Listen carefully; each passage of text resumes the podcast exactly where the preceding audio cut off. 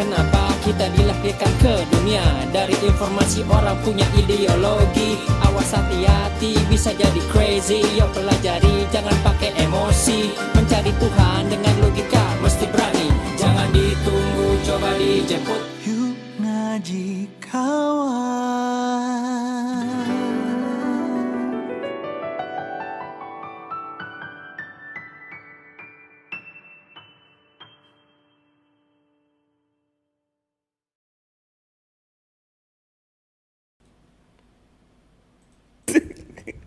Halo, Waalaikumsalam. Sorry. Wah, ini kenapa dia jatuh? Oh. Jatuh di saat ya, yang tepat mikrofon ya. Aku. Bete banget. Yeay, kita kembali lagi Ad. Alhamdulillah. Asik. Aku mau bikin gaya ini, poni. Alah, kuda poni. Belah tengah. Aduh. Gimana, sehat kok? Alhamdulillah, khairan. Lama gak ketemu ya? Iya, lama banget. Aduh, kita udah lama tidak berjumpa. Iya, like seminggu gitu. Seminggu yang lalu kita selalu bersama, sekarang iya. Tidak lagi. Bagus juga gue di poni ya, di belah tengah gini. Lebih bagus tidak. Kamu gak tahu fashion. Bagus loh.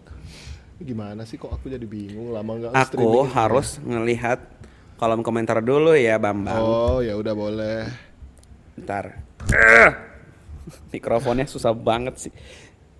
Aku mau nangis. Ntar. Begini kerendahan, gini ketinggian.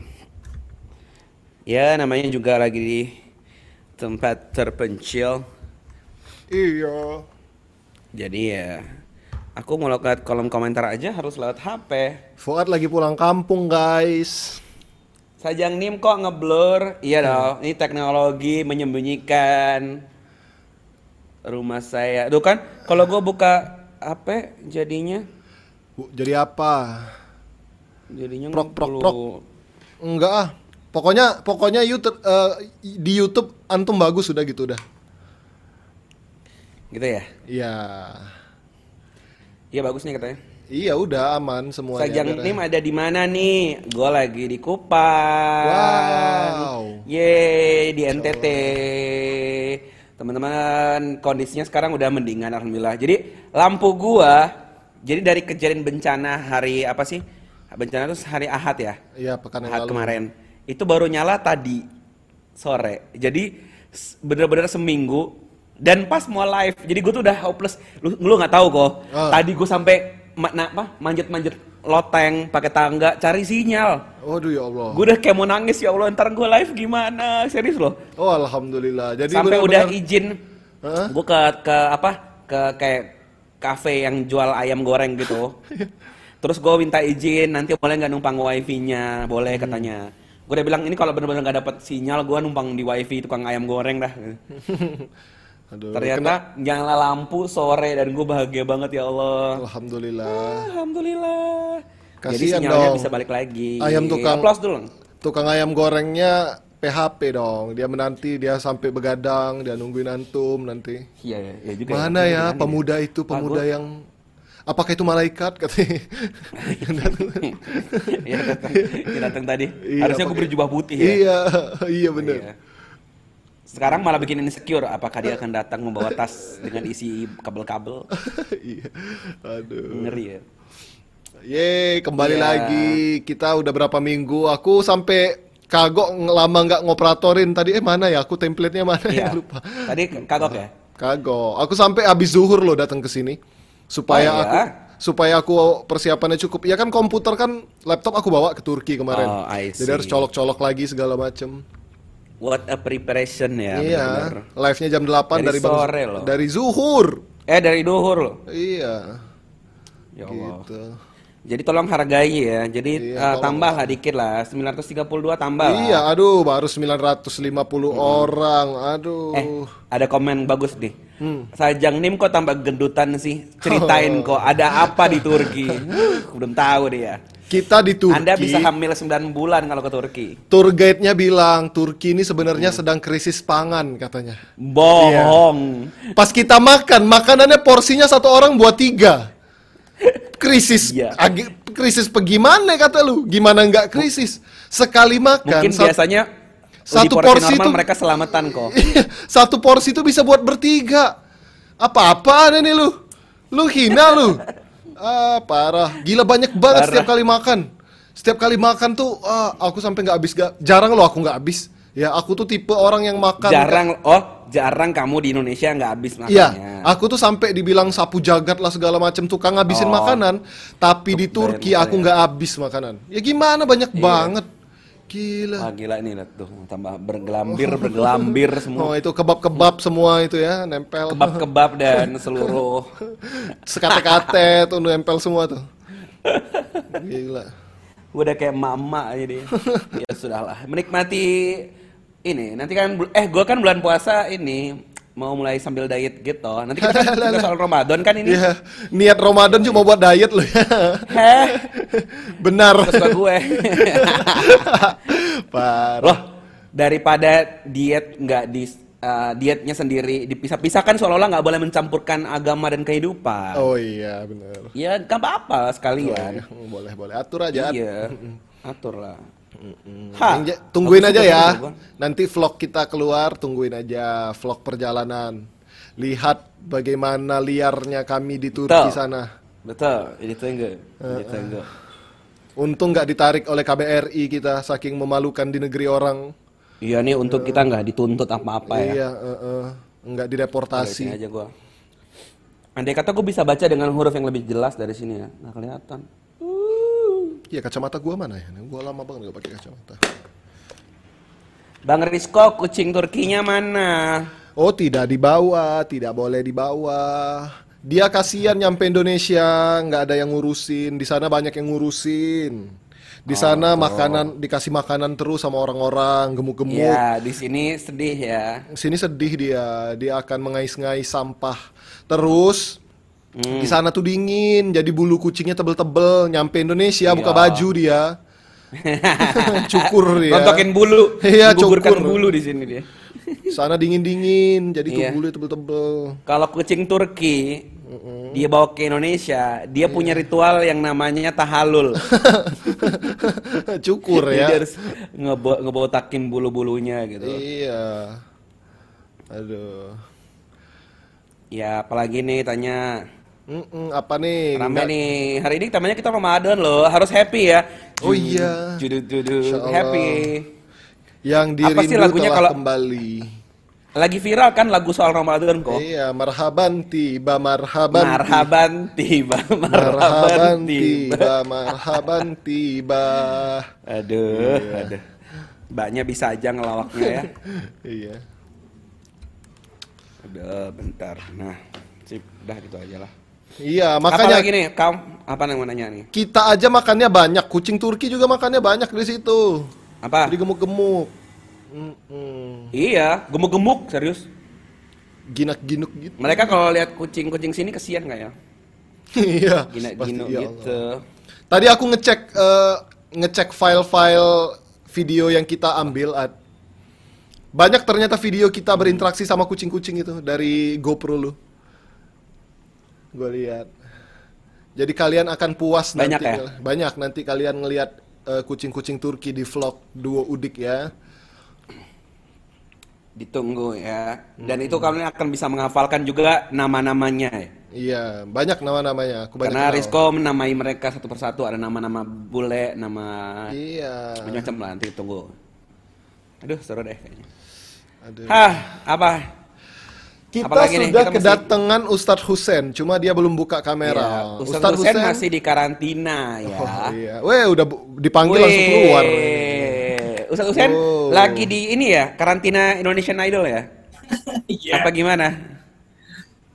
Ini baru masuk karantina nih hari ini. Hari ini ya? Sempetnya aku tahu, pasti dia ngedekor dulu itu lama tadi. Iya, itu sampai beli sejadah buat ditempel di sana. Bentar, aku geser dulu. Aduh, banget. Iya. Bentar ya. Tuh, jatuh kan? Elah, jatuh. Ya elah. Ya, kita sambil menonton Ustadz mendekor. Ya, ini apa adanya ya. Ah, udah kan? Oh, Masya Allah. Ustadz keren banget, kemarin dapat tulip ya. Iya, tulipnya udah bagus. Udara udah anget. Iya, ya. Oh. Ya, ya. Kucing-kucingnya udah mulai nggak malu-malu. Oh, gitu. Emang ada musim malu gitu ya? Iya, kalau dingin malu gitu. Misalnya sama kucing malu. Kalau musim semi dia lebih ini, lebih apa ya? Lebih ramah. Kalau dingin tuh dia nggak malu-malu gitu. Lebih lari gitu. Lari. Bisa gitu ya?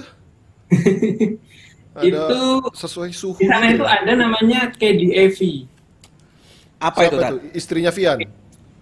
KDI itu artinya rumah. Oh. Kedi itu artinya kucing, jadi kucing itu bahasa Turkinya kedi. Oh. Kedi. Kedi. Oke. Oke. Evi itu rumah. Itu dari kata kitty kali ya, kitty. Ya mungkin. Hey kitty. Iya. Jadi uniknya di sana itu ada tradisi di mana kucing-kucing itu punya rumah. Waduh, luar biasa ya. Kita aja masih ngontrak loh di sini. Iya, kucing dia udah punya rumah ya. Punya rumah, kita aja masih ngontrak. Ya, namanya KDAV, jadi rumah kucing. Itu adanya biasanya dekat-dekat masjid. Oh. Itu ada. Ada malah yang bikinnya itu bagus gitu. Jadi masyarakat sana itu kan penyayang hewan ya. Iya, ya. Tahu kan anjing yang gede-gede itu? Iya, iya, benar. Sering dikawal kan kalau kalian mau ke masjid. Iya, benar, dikawalin anjing. Pagi-pagi gitu. Itu mereka kan nggak pernah nyentuh tuh, nggak pernah jilat apa segala macam. Tapi dia beriringan gitu nggak? Sekitar 50 cm kadang-kadang. Iya, iya. Benar. Sampai gerbang masjid itu mereka terbalik tuh biasanya. Keren. Iya benar, Ustaz. Berarti kalau kucing Turki ke Indonesia, kita yang disantunin sama kucingnya. Iya benar. Iya. Ih, kasihan banget nih orang-orang enggak punya rumah. Ini ngontrak. Ini gue kasih santunan buat lu gitu. Ini namanya KDAV. Aku kemarin storyin sih di IG ku. Iya, aku lihat kok rumah-rumahnya. Di situ ada pakannya, jadi orang tuh udah nyediain kandang, nyediain pakan, kemudian air juga, air minum itu dia sediain gitu. Waduh. Wah. Sejahtera ya. Menyayangi hewan ya. Iya, sejahtera ya hidupnya ya. Burung-burung kan gitu juga kan, burung-burung orang ngasih makan kan. Saya ingin menawari beberapa orang di Indonesia, nggak ada yang pengen ke sana. Mereka mencintai hewan loh. Sebelum disensor. Itu sampai kalau musim salju itu, ya. Pakan-pakan tuh dikirim ke gunung-gunung sama orang-orang situ. Waduh. Jadi, dikirim ke gunung untuk biain pakan buat burung-burung. Aduh. Peduli banget ya. Ya, kalau kemarin sempat ke Uludah, lewat jalan daratnya ya, itu ada kayak gundukan-gundukan pakan gitu, jadi buat stok hewan. Kalau orang Indonesia dikasih pakan juga nggak ya ke Turki?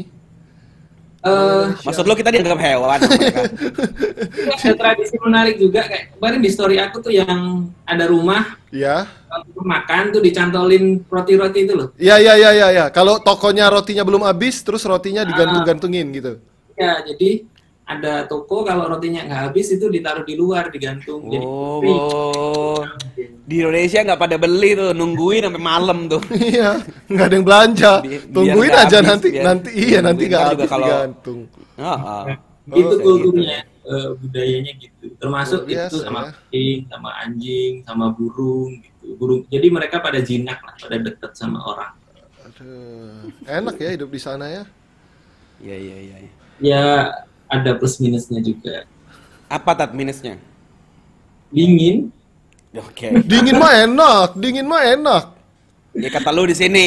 Kemarin kita di sana tidak mensyukuri itu. Oh, aku malah suka tau. Mau apa sih? Nyampe sini stres gua, panas banget Indonesia ini. Lu menyukai itu karena lu di hotel bisa mandi air hangat. Iya. Coba lu kayak jadi orang sana yang nggak ada opsi, yang hidup biasa aja gitu. Nggak dikasih. Makanan kan juga beragam ya, kita beberapa suka ini ya pada umumnya ya. Iya.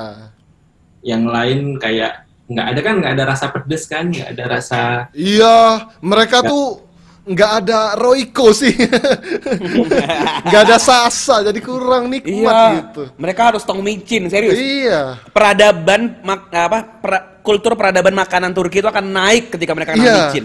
Mereka akan naik satu tingkat dan dua tingkat, tiga tingkat gitu. Iya. Mereka akan berterima kasih. Aduh. Mereka butuh micin. Asli. Ini sejadah yang bikin temanku dari Jogja kemarin. Sejadah. Dari Jogja? Iya. Yang dari Turki. Dia berkunjung ke Turki. Oh. Dapat giveaway berkunjung ke Turki kan namanya. Terus dia lukis tuh Ayah Sofia. Oh. Dia bikin sejadah gitu. Ada kayaknya di postingan Ustadz Felix beberapa waktu yang lalu ininya linknya. Iya iya iya.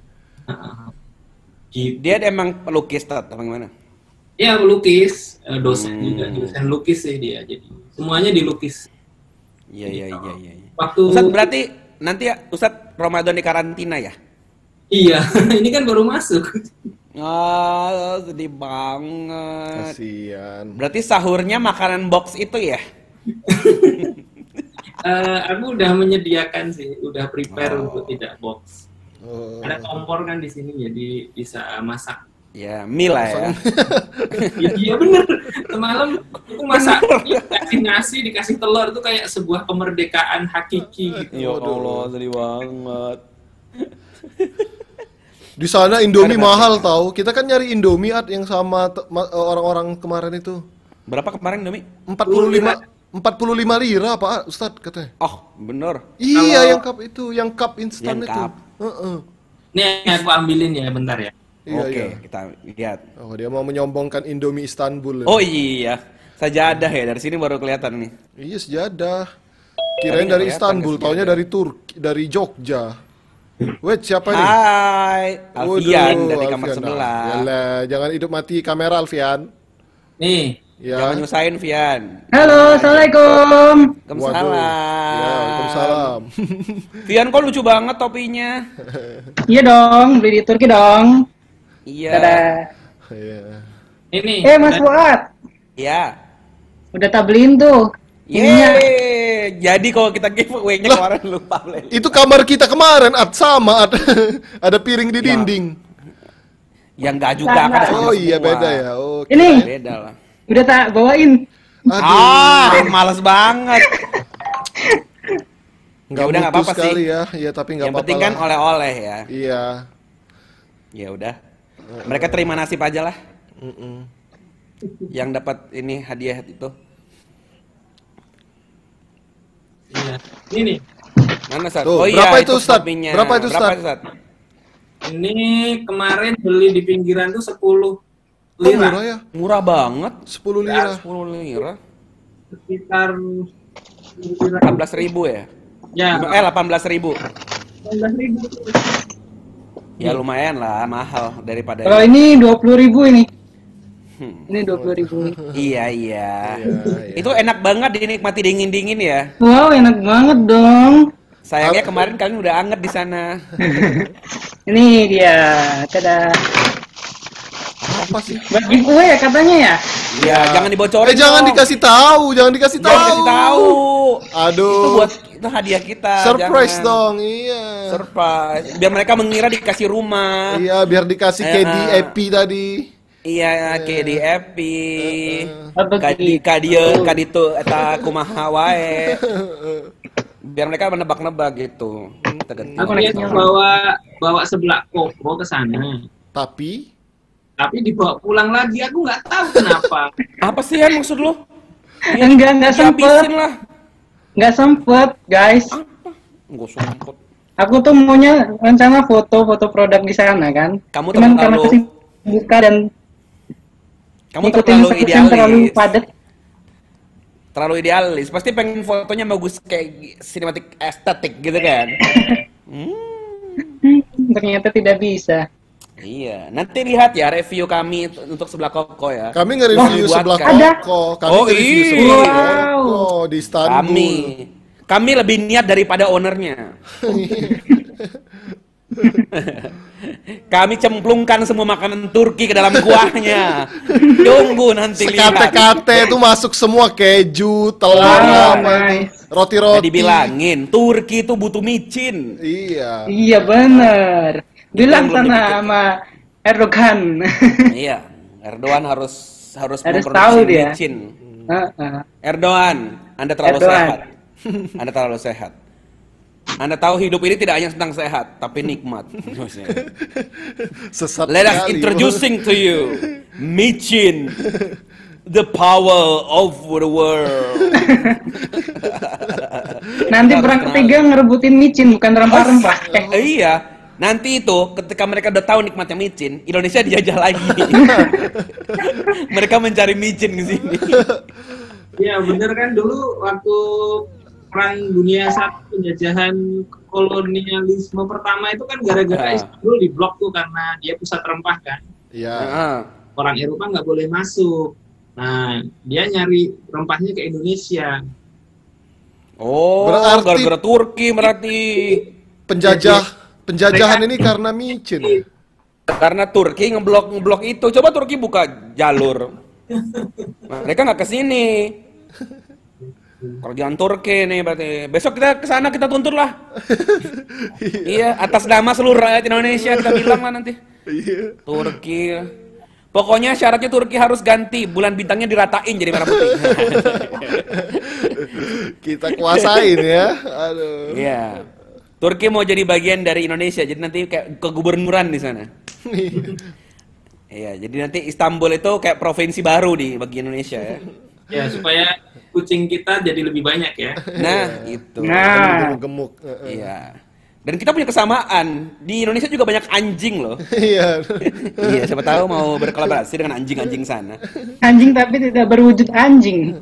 Loh, itu wujudnya memang begitu. Jadi itu ras sendiri. Iya, ras-ras yang inilah. Ras-ras anjing yang punya otak tapi gak dipakai gitu. Astagfirullahaladzim. Harus gua hentikan live streaming ini. Aduh. Nanti disabotase sama Erdogan loh. Iya. Walau Erdogan kan baik. Erdogan tuh merakyat loh. Lu belum lihat ganjalan pintunya Galata Tower. Kak, lu gak lihat. Itu Jawa banget. Iya. Bukan di Galata Tower aja, di mana-mana ternyata, inget nggak? Iya sih, beberapa tempat sama. Iya, kan? Jadi Fuad emang udah. Fuad lagi di Tower Galata, terus dia kesandung. Iya. Pas mau keluar, kesandung di pintunya itu. Ternyata pintu Tower Galata itu diganjel sama kayu segitiga. Kayu kecil seperti gitu. Ganjelan rumah eyang kita di rumah. Bener, bener. Aduh, padahal tempat Turki emang bener sih, Turki lagi krisis kayaknya. Kasihan. Yakin dulu tuh magnetik sebenarnya dulu. Oh, iya, magnetik. Minimal pakai batu bata lah gitu loh, modern dikit. Sedih aku lihatnya. Ya itu menjaga ini, Bro, ke khasanah. Oh, khasanah ini ya, tradisi. Tradisi. Ganjelan pintu Turki Utsmani gitu ternyata. Iya. Aduh. Aku bawa oleh-oleh banyak loh. Mana saat kita dapat lagi enggak? Aku sharing ke Alfian gimana cara dapat oleh-oleh ketika traveling secara murah. Sudah. Mengecewakan ini. Aduh, selai-selai begitu ya. Halah deh. Aduh, nggak kuat gue. Gua malu. Kami duo udik tapi kami tidak. Yang paling memalukan siapa? Antum itu. Antum udah di Indonesia tapi minta oleh-oleh. Ya tapi nggak selai. Masa selai ngambil dari hotel lagi. Aduh, kalau beli oke lah ya, kalau beli ya bagus gitu ya. Aduh. Iya. Ini oleh-oleh selai. Kami yang duo udik saja. Mending kayak Blue Band gitu, tebel-tebel gitu, gede-gede. Selai saset yang kayak apa namanya, sampel gitu. Aduh. Free sample. Itu tips hemat traveling. Jadi kue yang kayak gini selai-selai, terus sabun kan tiap hari diganti tuh. Di kamar ada bunga. Aduh. Terus yang itu nggak cuma di Turki sih, Tat. Di hotel manapun di negeri Indonesia juga bisa kayak begitu. Bukan, sabunnya itu ada tulisan Turkinya. Ada. Dibaca juga gak paham. Itu kan sabunnya kalau kita pakai lama-lama hilang juga tulisan Turkinya. Masa mau diukir lagi? Aduh. Ya boleh lah, nanti kapan-kapan kalau pas lagi kere boleh kita coba ya. Aduh. Sedih aku ya mendengarnya. Nanti kalau mau ke Turki tak sangguin lah. Aku curiga ini pulang dari karantina ini semua piring-piring di samping tuh hilang semua. Iya tuh piring yang di dinding itu sama Alfian hilang itu. Kaca, lampu-lampu hiasan, bantal, selimut. Tuh, iya, aduh sedih aku. Nah, jadi oleh-oleh ya. Dari mana? Dari ini apartemen Cina gitu. Iya. Nanti cek-cek giveaway-nya Mas Fuad hadiah dari aku. Ya nggak apa-apa kali, kan aku beli, enak aja. Kan Turki-Turki juga. Iya. Aduh, jadi sinyal gue jelek banget sini. Kenapa? Kan untuk belanja gantungan kunci. Di Turki itu ada satu tempat, cuman ada satu itu di seluruh negara itu ya, cuman ada satu kios itu. Itu yang gantungan kunci harganya 1 lira. Biasanya berapa? Ada 2, 3, 4, 5 gitu kan, tapi itu cuma 1 lira itu. Nah, dari kedua kan itu baru itu tuh. Fian, kresek-kresek Fian, kresek-kresek. Astaga. Lagi ngitungin gantungan kunci. Kresek-kresek. Apa lah? Dia ngitung aku besok. Aku kemarin bayar berapa ya? Ini ada 10 tapi aku bayarnya 50 lira. Anda itu masih karantina 5 hari. Ngitungnya kan bisa besok. Dia galau mulai. Ngitung. Kemarin aku ngeluarin yang 1 lira. Netizen udah nanya, nih Ramadannya mana dibahas nih? Ramadan apaan di karantina mau ngapain? Mau terawih jamaahnya non muslim. Bingung. Nggak ada masjid loh di situ, nggak ada musola loh. Adanya kapel. Capel. Ya itulah, kapel, ketapel, capel. Muhammad Al-Fatih aja bisa jadiin gereja. Waduh. Lu pulang dari Turki. Ya. Waduh. Aduh. Jadi dia membawa bibit-bibit itu ya. Pengen menjadikan Hagia Sophia sebagai masjid gitu ya. Terus gua kasih tahu, wahai pemungut selai, gua kasih tahu ya. Muhammad Al-Fatih itu Hagia Sophia dibeli, tidak dijajah. Anda mau beli apa di situ? Iya. Beli gantungan kunci aja masih galau, masih dihitung tuh. Aduh. Iya, gantungan kunci aja nyari yang 1 lira. Mau beli kapel, capel. Ya kali. Iya. Udah lurus selai itu lu susun-susun selai. Bisa-bisa hanya dia bikin perumpamaan Muhammad Al-Fatih gitu ya. Nah ini ibarat kayak waktu itu Rasulullah ngasih bisyarah itu. Waduh. Ini nih. Aduh, ada Yahudi yang Allah. Aduh. Kalau kita lagi susah, lagi maret, ini di depan ada musuh. Kamu udah bilang mau naklukin mana? Konstantinopel apa Roma? Nah ini. Orangnya. Kami orang-orang skeptis gitu ya. Iya. Ya ampun. Ya, Alfian kalau pakai topi itu cocok sih sebagai pasukannya Muhammad Al-Fatih ya. Iya. Yang kelindes waktu mau naikin perahu ke atas. Iya, bener yang mengangkut kapal terus gitu. Kakinya kelindes ya. Iya. Pasukan-pasukan azab itu ya. Beli kemarin. Beli apa lagi Ustaz? Beli apa Ustaz? Untung aku nggak beli, padahal aku mau beli kan. Padahal aku mau beli. Iya, padahal kita mau beli itu. Iya, tahu kita. Hampir kamu belum beli, Mas. Enggak mau beli yang sama aja. Aku jual nih. Aduh. Bodoh amat. Emang nalurinya tuh nggak naluri memberi gitu. Iya, bukan oleh-oleh gitu ya. Nih gua ada topi nih ya, mau jual. Kan antum just tip. Antum kan mau beli jasa saya. Aduh. Aku beli kamu aja boleh nggak? Kayaknya kamu nggak mahal-mahal amat deh. Sini aku beli. Aduh, kocak banget sih adek gue. Tapi ini pas banget di sana dipakai karena kan lagi dingin banget. Jadi telinga gini, ini anget. Ih, coba. Itu kalau nutup pambet telinga, itu kayak Bu Aji dari Bugis.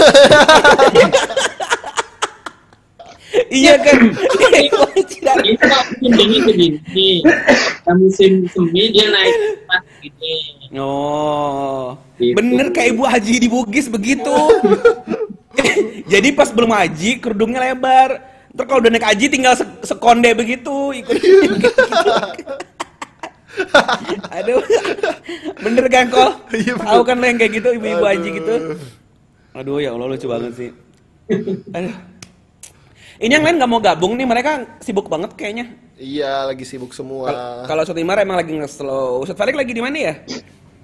Nggak tahu. Hawa, Sifrun, wah sibuk-sibuk sekali mereka ya. Nggak ada yang masuk. Mereka ini yang paling nggak sibuk ya, padahal sibuk. Iya, iya. Kita nih kan ke Turki nggak sibuk kita ya. Iya. Karantina, kita nggak sibuk ya. Udah karantina, disebutin. Iya, kita nggak sibuk kayaknya, yang sibuk tuh mereka. Nggak tahu. Gara-gara bencana. Iya, nih Anda lihat kalau saya tidak blur tempat ini, Anda akan lihat jejak-jejak kehancuran. Tunggu yang gue liatin tuh. Mana dia nih? Mana dia? Mana dia?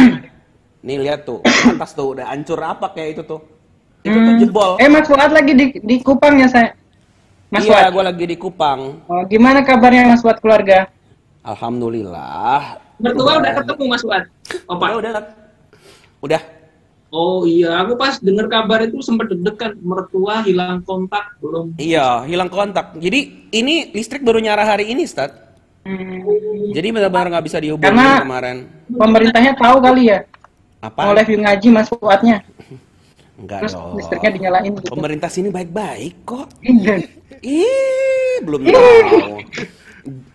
Ngomongnya nanti ya, pas aku udah pulang Jakarta ya. Berhubung Anda tidak punya keluarga di sini ya. Awas lu, kalau udah punya keluarga di sini, mendadak semua jadi baik kok. Jangan, hati-hati lah Anda kalau ngomong ya. Takut nggak bisa balik Bogor nanti, susah. Ya. Aduh. Ini aku nggak bisa lihat komentar netizen nih. Lemot banget internetnya. Jadi aku bisa ngomong begini tapi nggak lihat komentarnya. Nggak tahu mereka lagi komen-komen apa tuh. Ngomen pada ini bercanda mulu katanya. Itu ya, pasti penonton baru. Itu pasti penonton baru. Dia penonton baru yang dia berharap kayak aku ingin mendapatkan pencerahan faedah ala ukhti akhi gitu. Iya. Jalan surga itu banyak kawan.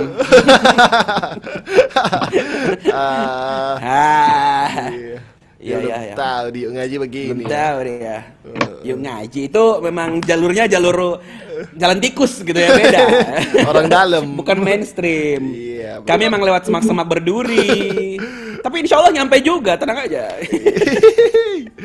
Di Turki orang apa? Mati akhi gitu.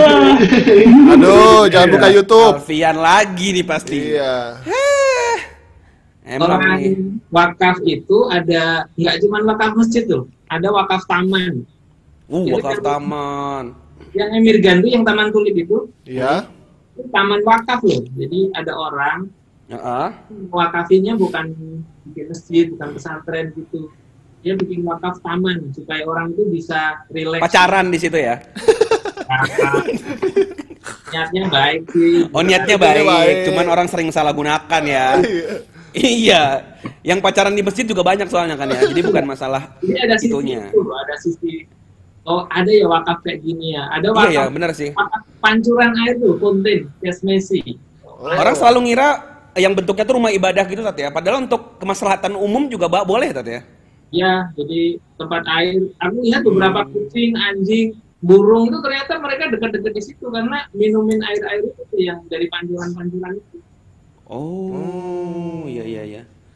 Karena hampir tidak tertahan lagi mulutku. Tidak apa-apa. Iya, iya, iya, iya. Masya Allah ya.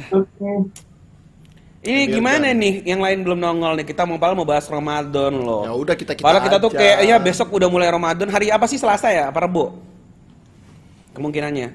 Muhammadiyah sih udah keluarin artikel katanya Rebo sih mereka. Yang jelas nyari hilalnya mulai besok kayaknya. Besok ya? Sama Selasa.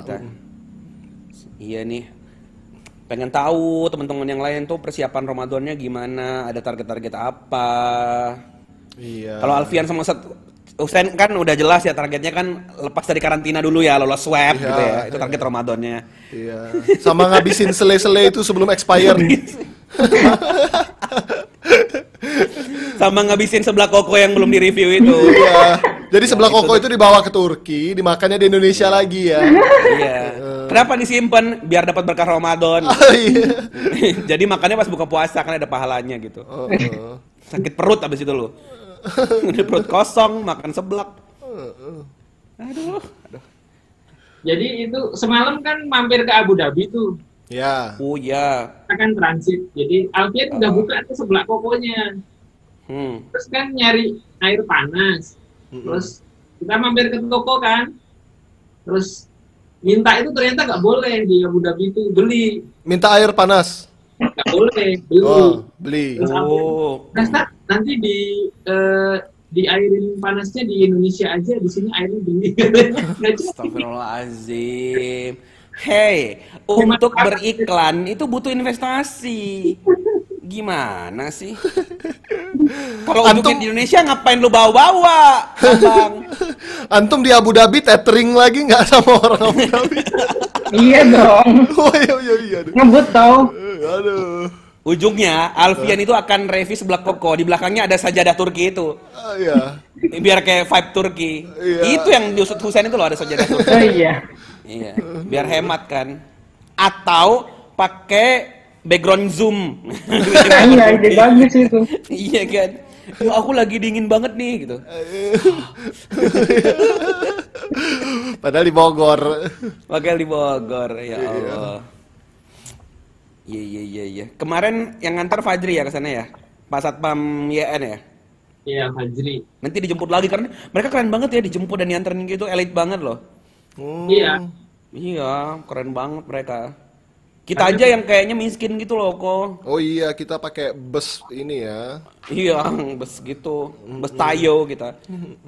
Ini ada yang komen nih, yuk mulai bahas Ramadan. Tadi kan udah bahas Fajri kan?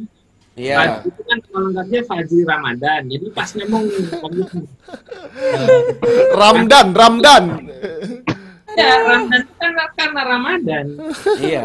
Coba dia lahirnya bulan Desember, pasti gitu ya? namanya Kristofus apa segala. Iya kan? Makanya Ramadan lahirnya dia. Aduh, mereka tuh asal enak aja ngomong ya. Bahas dong Ramadan. Kita aja belum tahu Ramadan kapan, hilal belum kelihatan. Iya, bisa jadi ditunda bulan depan loh. Sabar. Hilal muncul kan tergantung Allah. Iya. Matahari mau ditahan berapa lama kan suka-suka Allah. Iya. Ya kalau nggak keluar hilal kan digenapkan gitu. Bukan begitu caranya. Mohon maaf ya, ini barusan statement dari orang-orang tidak berilmu. Oh, digenapkan bisa ya. Iya. Ya udah, ini tunggu yang lain lagi nih. Ini tolonglah di chat di grup, coba chat. Apa? Ini ngangkatnya susah ini. Iya bener, gua fokus ke streaming dari tadi nih. Bener. Iya, ini ngangkatnya susah banget ini. Bilang ke grup, aku nggak mau ngambil HP soalnya ini dipakai juga. Iya, aku pengen ada Ustadz Felix nih, mau nanya-nanya gimana dia dari Turki. Iya, dan ini kan ngomongin soal Ramadan kan butuh ilmu ya. Iya. Kami kan cuma punya apa ya? Berapa Ramadan yang sudah kita loloskan tanpa puasa, itu banyak cerita gue kayak gitu. Lu mau gue ceritain? Kan itu suah aib ya, jadi nggak penting gitu. Kita mau lebih baik ke depannya. Nah, makanya kita butuh yang bisa menjelaskan banyak nih. Iya, Alfian dulu jadi kuli apa gimana? Enggak, cerita jadi bingung. Sudah, saking abis topik nanyanya begitu ya. Memang orang-orang ini ya. Kontribusinya mentang-mentang pada punya duit ya. Iya. Mereka, aku udah bikin studio, aku udah bikin itu. Iya. Sudah. Terus kalian yang live lah, yang angkat-angkat itu acara susah benar ya Allah, ya Allah. Iya.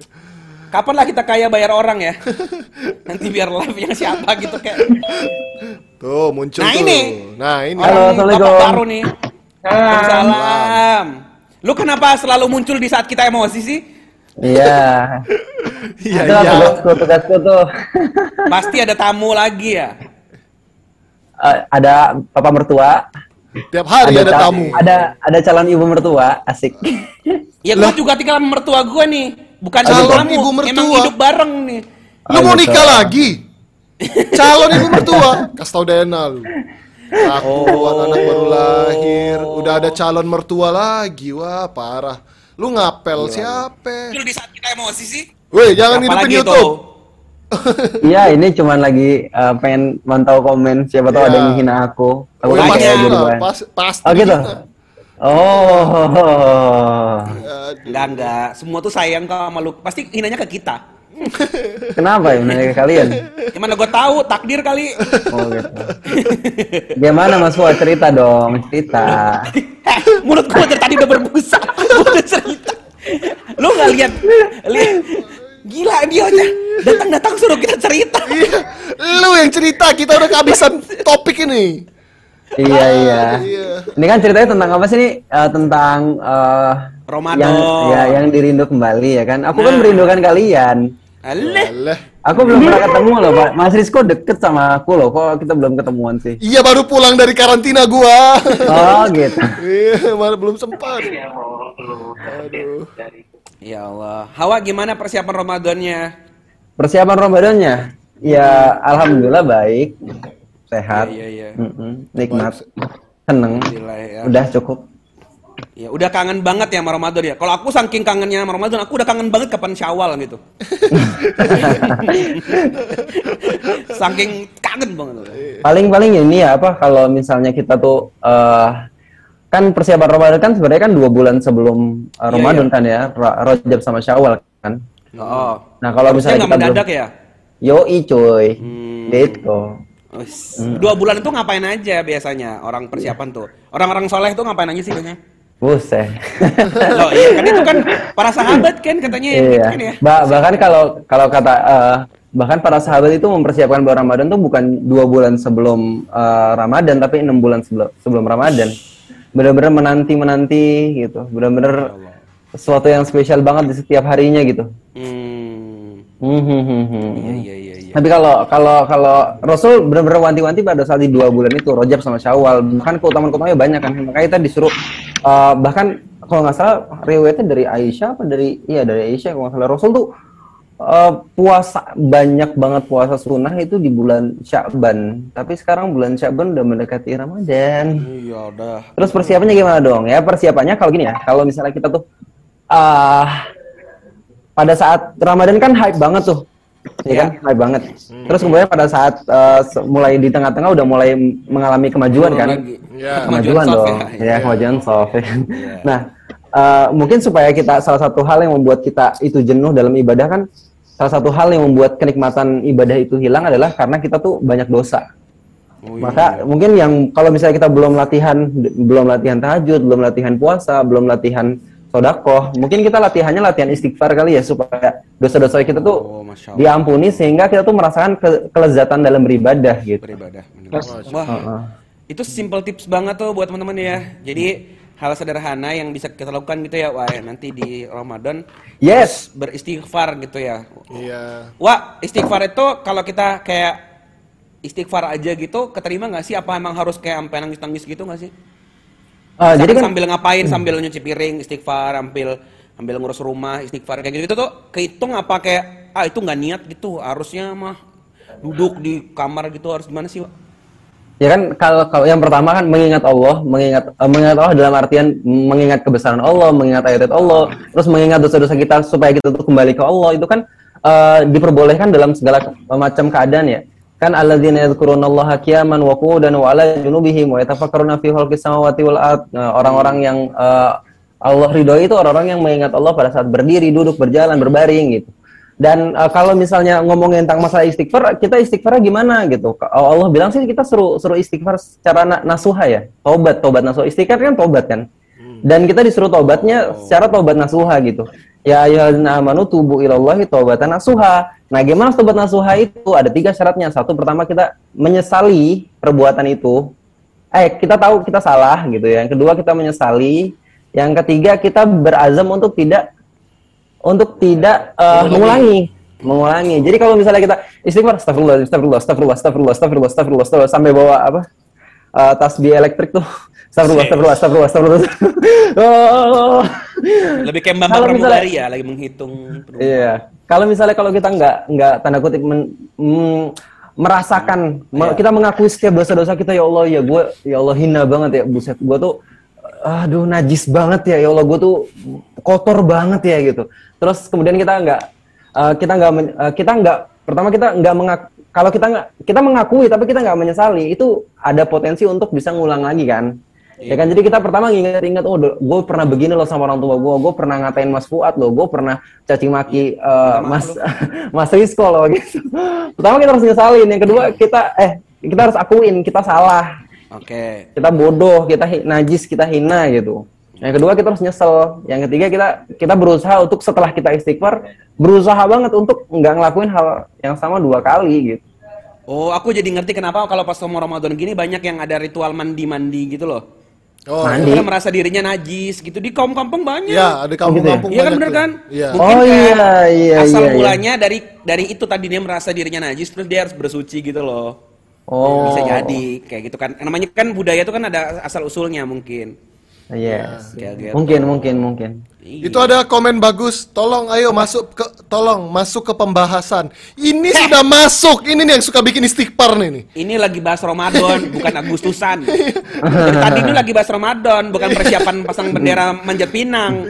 Mana sih Anda? Aduh. Ya mungkin salah satu supaya kita tuh siap. Maksudnya berbeda gitu. Suasana Ramadan yang dulu dengan yang sekarang ya tentunya kita akan terasa lebih beda ketika kita punya ilmunya gitu. Kalau misalnya kita nggak punya ilmunya ya sama-sama aja. Misalnya kayak gini, di kampung aku tuh yang bangunin sahur kan jam 2 pagi ya. Aku itu khas banget loh, yang bangunin sahurnya tuh pakai nyanyi-nyanyi anak muda di situ kan. Sahur ikut sahur, buka ikut buka, anak setan nggak puasa gitu. Iya kan, itu nggak tahu ya, nyindir gitu kan. Iya, banyak orang yang ikut sahur, banyak orang yang ikut buka, tapi dia nggak puasa, anak setan memang gitu. Dan itu berisik banget kan, ada gendang, ada kaleng, ada kerincing-kerincing, pokoknya rame banget. Itu jam 2 malam coba, ya kan? Gila. Terus kemudian lu luar biasa ya. Iya, luar biasa. Aduh, padahal yang bangunin sahur juga nggak puasa. Dia bilang anak setan.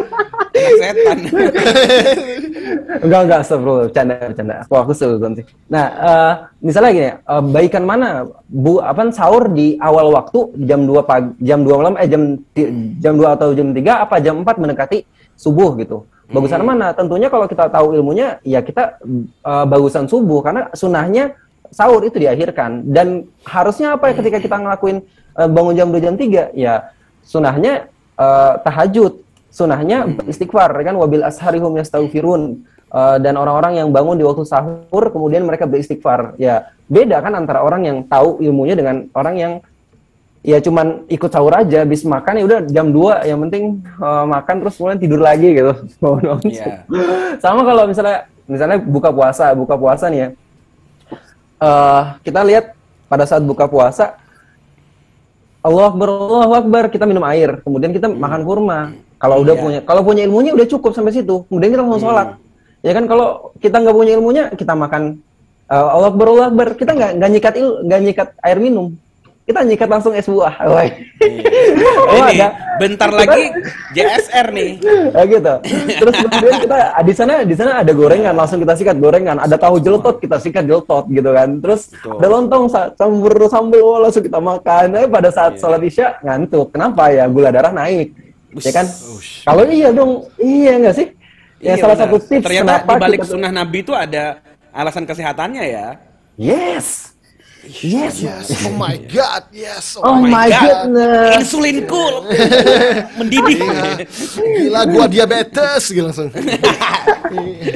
Ya, benar sih. Dan itu untuk Ramadan kali ini gua mau nyoba untuk mencoba tadi. Jadi biasanya kan kita setelah berpuasa, gua mau nyoba di titik itu. Itu kan titik kritis sebenarnya. Yeah. Dari hal kecil, latihan menahannya tuh nggak cuma pas saat berpuasa, tapi pas titik bukanya itu loh. Iya, juga menahan untuk nggak kalap itu tuh. Besok lah insyaallah kita coba ya. Yes, betul banget. Semangat. Apalagi justru bagi aku keutamanya itu akan berlipat-lipat ganda ketika udah mulai malam. Ya kan? Tarawihnya di situ. Kan misalnya kalau ada satu hadis kan di mana kalau kita ikut tarawih kemudian pas 8 rakaat kita pergi gitu kan. Terus pengen ngapain? Nanti saya witirnya di rumah aja jam 3 malam, plus ditambah lagi salat tahajud gitu kan. Padahal ada satu hadis juga yang bilang bahwa kalau misalnya ada seorang yang ikut jamaah sama ustadz, saya sama imam, kemudian sampai selesai rokaatnya, maka dia dihitung satu satu malam suntuk. Iya. Jadi kalau pengen nambah ya udah nambah aja nanti pada saat di jam 2, jam 3, tapi nggak perlu pakai witir lagi gitu. Kan kalau misalnya kita tahu-tahu insorif maksudnya keluar dari barisan jamaah, walaupun ya nggak apa-apa juga gitu kan. Sayang aja gitu kalau kita nggak tahu hadisnya bahwa kalau kita menyempurnakan rokaat bareng imam kita bakal dicatat semalam suntuk. Sayang. Oh, iya. Terus di kondisi pandemi gini kita tetap taraweh berjamaah apa gimana, Wak? Ya tergantung masjidnya sih. Kalau aku semangat. Kita bakal tentunya beda loh ya antara kita sholat di rumah dengan sholat di masjid kan. Betul. Apalagi kalau kita cuman bacanya itu aja, kita hafalnya itu aja, kulhu gitu kan. Yeah. Nah kalau di masjid kan ada sensasinya. Kalau misalnya masjidnya menyenggalakan sensasi bocah-bocah berlarian. Oh gitu ya. Tarung-sarung, lempar petasan gitu. Pas sujud popok bayi gitu. Oh, iya. Gitu biasa kadang begitu ya. Kalau itu sensasi ya. Iya, tergantung lokasi teman-teman sih. Kalau ada masjid yang ngadain taraweh dan mengikuti protokol, it's okay gitu. Kalau aku sih nyari masjid itu. Mantap. Ustadz Husein ada mungkin teori-teori Ramadan gitu, Ustadz? Wah, ini menarik. Kita tunggu-tunggu teorinya. Kalau dari judulnya itu kan rindu ya, yang dirindu. Oke. Rindu itu berarti satu situasi perasaan ingin ketemu. Asik. Oh. Ya. Jadi ingin ketemu terhadap sesuatu yang belum pernah ketemu atau sudah pernah ditemui tapi ada suasana baru yang dia belum temui sebelumnya. Oh. Itu rindu. Iya. Kenapa kok? Muka lu kenapa kok gitu? Enggak. Yang benar repot ya. Oh, iya. Kayak biasa aja. Itu pengen ketemu dengan yang pernah ditemui sebelumnya tapi sama situasinya. Oh begitu, baru tahu saya. Ya. Oh kalau kangen itu berarti pengen mengulangi hal yang sama. Kalau rindu itu pengen dapat suasana baru gitu. Ya, ada sesuatu yang beda gitu. Ini ngarang apa gimana? Oh nggak ada teori? Oh ya gitu. Coba lihat di Google. Apa arti rindu? Iya, lihat di KBBI, Kamus Besar Bahasa Inggris. Iya. Aku rindu Rasulullah, kan belum pernah ketemu Rasulullah. Oh iya. Ini penempatannya bukan aku kangen surga, aku kangen Rasul gitu, tapi rindu. Oh iya, benar. Nah, dengan Ramadan ini berarti seharusnya ada sesuatu yang baru yang nanti bisa didapatkan di Ramadan karena kita menggunakan kata rindu. Nggak sama kayak sebelumnya, tapi ada peningkatan atau ada sesuatu yang baru. Minimal karena kita sering. Poinnya tuh ya, harus mendapatkan sesuatu yang baru. Ada tidak peningkatan sama, ya. Jadi kalau ini apa? Sinyal gue yang jelek ya. Dan Yuk Ngaji Live ini kita awali di Ramadan tahun lalu. Oh iya, udah nggak selasa ya. Benar. Gara-gara pandemi kan, pandemi. Itu artinya setahun ini kan kita sudah mendapatkan hal-hal yang baru untuk menuju Ramadan tahun ini yang beda dengan yang sebelumnya. Yeah. Nice. Jadi baru. Minimal aku pernah baca tuh ya, kalau sesuatu yang ditempeli Al-Quran itu jadi sesuatu yang keren atau mulia. Atau superior gitu. Misalnya kalau Ramadan itu kan dikenal dengan Syahrul Quran. Bulan Al-Quran. Itu makanya kemudian Al-Quran disebut sebagai Sayyidus Syuhur, tokohnya atau pembesarnya bulan di antara bulan-bulan yang lain. Itu Al-Quran. Itu bulan aja ditempelin Al-Quran itu jadi lebih dari bulan-bulan yang lain gitu. Okay. Malaikat juga begitu. Malaikat yang menyampaikan Al-Quran, Jibril, itu kedudukannya lebih mulia dari malaikat yang lain. Yeah. Nabi yang menerima wahyu Al-Quran itu punya derajat yang paling lebih mulia dari nabi-nabi yang lain. Apalagi misalnya peradaban manusia juga begitu.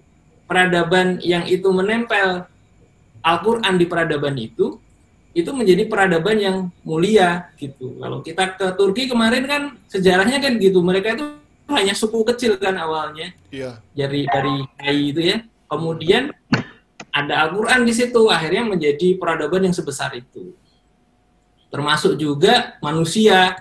Kalau dalam hadis itu kan khairukum man ta'alamal Qur'an wa alamahu kan.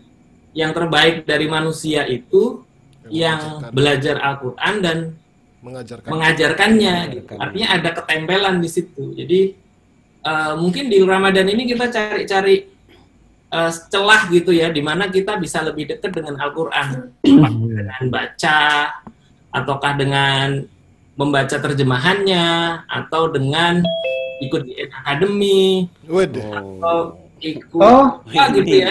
Yang mendekati sempil-sempil ya.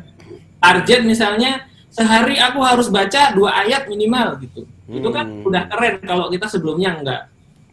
Gitu, jadi ini satu situasi yang menjadi potensi buat kita gitu, bahwa akan mulia kalau ditempeli Al-Qur'an seperti halnya bulan Ramadan ini. Oh, tuh poin teman-teman ya. Di Ramadan harus cari sesuatu yang berkaitan dengan Al-Qur'an. Ya, jadi supaya kita merasakan ya namanya juga bulannya Al-Qur'an, jadi harus entah itu nambah hafalan, nambah bacaan, baca terjemahannya atau apapun ya, tentunya kajian-kajian tentang Qur'an gitu ya. Menarik sih. Okay, dapat 1 poin nih, minimal ada target baru. Wah, Ramadan ini ada target apa nggak? Misal, aku Ramadan ini harus punya hafalan lebih banyak atau punya habits lebih baik apa kira-kira? Ada nggak? Kalau aku sekarang, apa ya? Sebenarnya aku ada beberapa buku yang udah aku beli dan belum sempat aku baca. Itu kayaknya udah jadi target aku untuk nanti bulan Ramadan deh. Gitu. Tapi sebenarnya kondisional juga gitu kan, kita harus memprioritaskan amal sesuai dengan kadarnya gitu. Suatu waktu Imam Syafi'i pernah datang ke rumah Imam Malik. Kemudian Imam Syafi'i dapat hadis dari Imam Malik. Kemudian beliau nggak sholat tahajud. Terus kenapa ditanya sama anaknya atau pembantunya gitu? Terus kemudian karena aku punya amalan lebih besar dibandingkan sholat tahajud. Apa? Aku mikirkan 1 hadis ini nih. Dan 1 hadis ini tuh kalau aku sholat tahajud itu kebaikannya hanya untuk aku. Tapi kalau ketika aku membahas 1 hadis ini, aku syarah kemudian aku tulis, itu akan bermanfaat untuk seluruh umat gitu. Pilih mana? Misalnya aku ikut sholat tarawih, apa misalnya ikut Yung Ngaji Live gitu. Misalnya Yung Ngaji Live jam 3 malam gitu kan. Ya aku lebih milih ikut Yung Ngaji Live, hadir di sini aja. Kemudian nyemangati teman-teman untuk semangat supaya tanda kutip beribadah bareng, semangat untuk lebih baik lagi bareng-bareng gitu kan. Itu impact-nya lebih besar karena manfaatnya bukan cuma buat aku tapi buat teman-teman juga gitu kan. Nah, kita nanti kondisional sih. Iya, kondisional. Iya, sama misalnya, dan alhamdulillahnya muslim itu setiap kegiatannya itu kan ibadah ya. Ya kan? Betul, betul. Kalau misalnya saat ini misalnya aku tiba-tiba DDZ E-nya banyak gitu kan, terus kemudian aku harus nyuci klodinya gitu kan. Klodinya, ketika aku nyuci klodinya aku anggap ibadah ya. Itu aku dapat pahala juga di situ gitu. Aku tahu Hawa ngomong begini dia sudah merasakan jadi ayah tuh kayak gimana. Iya kan? Yes. Dulu kita kan kayak punya idealisme gitu kan. Sekarang kita jadi ngerti bahwa ya prioritas mana gitu. Iya benar sih. Betul. Aku jadi ingat kata-katanya si Furnok yang itu bikin aku lega banget waktu itu karena aku jujur ngerasa kayak kok aku nggak kayak orang ya yang bisa begini. Padahal tadi kita tuh bisa nggak kayak tanda kutip nggak kayak Nabi yang bisa ngelakuin semua amalan secara sempurna di satu waktu karena kan punya keutamaan sendiri ya. Kita tuh misalkan nih ada sahabat yang atau mungkin ulama yang fokus untuk hadis gitu. Ya mungkin tadi akhirnya dia harus nggak sholat tahajud karena dia harus mikirin 1 hadis itu. Ya tadi katanya kalau kita fokus di 1 hal kadang memang ada hal lain yang kita tinggalkan karena kita tidak sesempurna itu. Contohnya ada sahabat yang ngopi begadang terus. Kan berarti kan dia nggak menjalankan sunnah untuk tidur di awal waktu dan lain-lain kan. Untuk menjaga kesehatannya. Tadi ada hal-hal gitu. Nah, di titik ini aku lebih lega karena minimal cari 1 amalan yang aku fokus ke situ asal itu untuk dakwah. Ya mungkin aku nggak sempurna di hal lain. Tapi memang ya namanya manusia beda-beda ya gitu. Ustaz Wimar, habis ngisi kelas ya? Baru mau. Habis makan itu. Baru masuk, baru mau ngisi. Paling bentar lagi pamit, jahat banget. Mau masuk tadi. Apa? Terus aku baru ingat aku punya utang sama bapakku disuruh bikinin kultum ceramah Ramadan. Untuk bapak. Apa hari ini? Terus? Jadi tadi aku ngetik cepetan. Kan bisa ntar. bapakku mau latihan sekarang, kamu tanggung jawab kalau dia ini nggak bisa besok kultumnya ngatiin. Kultumnya kapan? Kapan tuh kultumnya kapan? Besok malam. Ya kan bisa besok pagi atau ntar malam. Kan orang nggak banyak secepat itu belajarnya, orang beda-beda. Bapakku butuh ya 25 jam mungkin. Parah banget. Baca 3 halaman itu. Iya iya iya. Tapi ngomongin yang Hawa kemarin, ngomongin yang kata Hawa tadi ya. Tadi ya. Tentang Hawa apa bapakku? Bukan Hawa. Aku nggak bawa bapak Hawa kali. Ay, goci. Kok jadi kayak anaknya Kemal Atatürk gitu. Itu kayak logo Hafiz Mustafa. Iya, Hafiz Mustafa. Iya. Goci jual baklava sekarang. Jual baklava bagaimana? Baklava. Iya, aduh. Kurang kumisnya. Aku jualan potongan kunci, guys. Atau lira ada yang mau? Apa suaranya kayak? Iya, suaranya jual ini ya, bakso boraks begitu ya. Boraks surti. Gimana? Lu mau nanya apa kok? Enggak, bukan nanya. Alfian, kerasa-kerasa Alfian. Nah, Ustaz Hussein masih di Turki ya sama Alfian? Karantina. Nah, udah karantina. Oh, segitu nice. Perhatiannya kamu ya. Nice. Dan nggak satu kamar, jadi kayak Rizko sama Fuad. Ya aku seneng lah, nggak ada yang covid gitu kan, nggak ada yang negatif, nggak ada yang negatif. Alhamdulillah ya, Ad, kita nggak ngutang, Ad. Iya, alhamdulillah kita nggak jadi ngutang. Padahal aku udah mau ngutang sama Fuad ngutang sama aku. Iya, aku juga udah mau ngutang sama Rizko. Iya. Untuk kita nggak ngutang-ngutangan ya. Iya, aduh Ad, ini bisa ngutang aku sama lu Ad gitu Ad kemarin. Iya. Alhamdulillah kita negatif semua. Alhamdulillah. Lu tadi mau nanya apa kok dipotong sama si Hafiz Mustafa itu? Bukan mau nanya, mau membenarkan perkataan Hawa tentang yang Hawa apa bapakku? Hawa itu tadi masalahnya. Aku ngerti. Tadi di mana itu masalahnya? Bapak Anton nggak di sini aja udah ngerepotin ya. Astagfirullah, ya Allah. Nanti ditelepon sekali lagi muncul di line. Cukup Mas Cahyo. Kasih linknya ke bapakku bentar. Cukup Mas Cahyo. Maaf Pak. Nanti saya kasih ketikan ini deh, kultum. Kultum sekolah minggu. Kultum dikutuk jadi papa lavar topping antum. Lelelele. Tabur ya. Bisa aja promosinya ya. Bilang nanti ke bapak antum, ntar aku bikinin ini deh, kultum sekolah minggu ya. Ngeslow dong. Harus sekolah. Apa kok sebelum bapak muncul lagi nih? Apa? Jadi aku mau membenarkan keluarin kata Hawa, harus langsung. Oh ya langsung. Okay. Kamu ingin membenarkan kata bapaknya Ustaz Wimar. Tahun lalu kan kita nggak pandeminya lagi parah gitu ya, masih orang panik gitu kan? Iya benar. Nggak ada yang ini, nggak ada yang tarawih sama sekali ya. Aha. Nah tahun lalu itu selama bulan Ramadan tuh aku banyak memperdalam ilmu streaming. Oh ilmu streaming. Pas Ramadan karena kita baru mulai live yuk ngaji, mau ngefast online segala macam. Joget-joget yang nggak pakai baju itu ya kok ya? Apa? Iya, yang mana sih? Ilmu tadi. Streaming bukan striptease, aduh. Astagfirullahaladzim. Ih, maklumat antum gitu ya. Aduh. Aku tuh nangkep loh tadi. Iya. Ya Allah. Aku harus mikir dulu ya. Nggak kebayang tadi itu. Nggak kebayang Kang Sat. Emang maklumat orang beda-beda. Iya, aduh. Apa sih itu? Udah, nggak usah. Aku terlalu suci.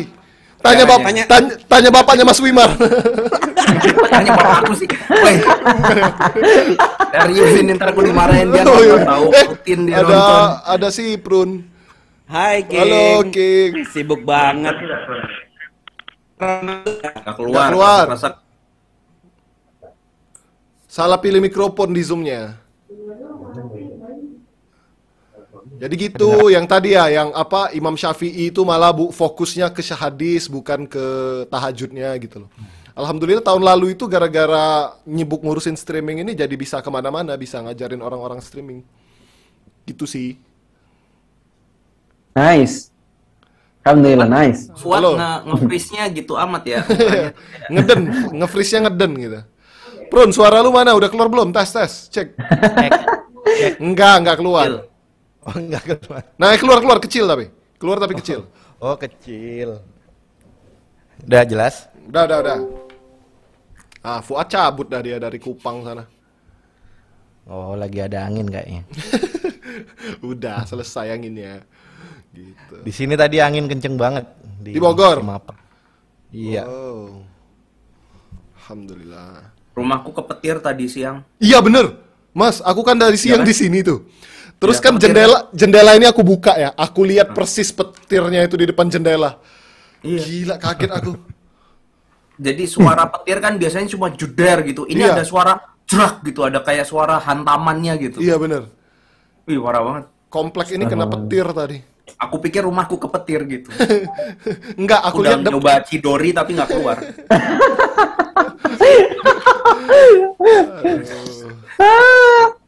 Si Prun. Ini lagi ngomongin Ramadan. Itu yang nangkal pasti azannya Pak Yanto itu. Pak Yanto. Pak Ato. Allah. Ato. Astagfirullahaladzim. Tarikannya legend itu. Ngang. Astagfirullah. Luar suka maaf sama Pak Ato. Sudah 2 Ramadan tidak mendengar. Iya. Balik lagi ya ngomongin Ramadan nih. Kita tadi udah ngomongin Ramadan. Si Prun nih baru muncul, kita interogasi. Aku lu ada dong, aku mau cabut. Ya udah. Gimana Bapak Antum, Mas? Ada persiapan nggak Bapak Antum sebagai kultum tadi? Ramadan, Pak. Ramadan. Oh, ya kan Bapak Antum mau ngisi kultum Ramadan pasti kan? Iya. Iya, makanya itu persiapannya kan. Gak usah tadi pakai Bapak. Oh ya udah, Antum lah. Antum apa persiapan Ramadannya? Aduh, nggak tahu ya. Aku masih mikirin nge-slow. Belum ada. Coba pertanyaan yang lebih bisa dijawab dengan apa gitu. Kita tadi bahasnya itu. Kita bahasnya itu. Kan bentar lagi nih, sudah ada persiapan-persiapan. Hawa ada persiapan, bahkan ada targetnya gitu. Itu dong, Ramadan. Mungkin nge-slow Ramadan. Ramadan kita off. Mas Wimar itu menyiapkan orang untuk menghadapi Ramadan, menyambut Ramadan dengan slow gitu. Oh, jadi nge-slow itu persiapan hari ini. Ini aku mau ngisi nge-slow episode terakhir. Oh, gitu. Besok nggak ada, besok pagi. Lagi. Besok Senin ya? Tadi ya hari Minggu ya. Iya, tadi. Terus kan nanti malam ini jam segini. Ini aku lagi ngisi sebetulnya replay di sana di nge-slow yang luar negeri. Habis ini Q&A-nya live. Terus udah gitu. Ramadan berhenti. Nanti kalau mau lanjut sesi hijrah baru habis Ramadan. Aku sendiri justru jujur aja kalau di Ramadan itu ngebatasin sesuatu yang udah aku rutinin di beberapa Ramadan kemarin itu. Ngebatasin untuk ngisi di 15 atau 10 hari terakhir lah minimal itu aku harus sterilin. Karena kalau nggak itu aku sendiri yang lucu. Jadi dulu itu ngisi mulu.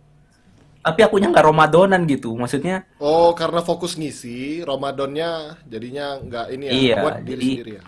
Iya, itu salah satu yang aku siasatin sih kalau bulan Ramadan. Makanya kalau ada yang mau ngisi, walaupun online, aku nggak bisa kalau 10 hari terakhir. Kecuali yuk ngaji dong, yuk ngaji kan selalu di hati. Kita YN Academy kapan sih? Gua lupa. Gua lupa. Ya, bentar lagi ya persiapannya. Tanggal 14. Oh, tanggal 14 ya? 14. Itu Ramadan. Gimana sih ini? 13. 14 antum yang nge-share. Aku 15 bukan jadwalnya. Benar. Kayaknya 14 sampai 17.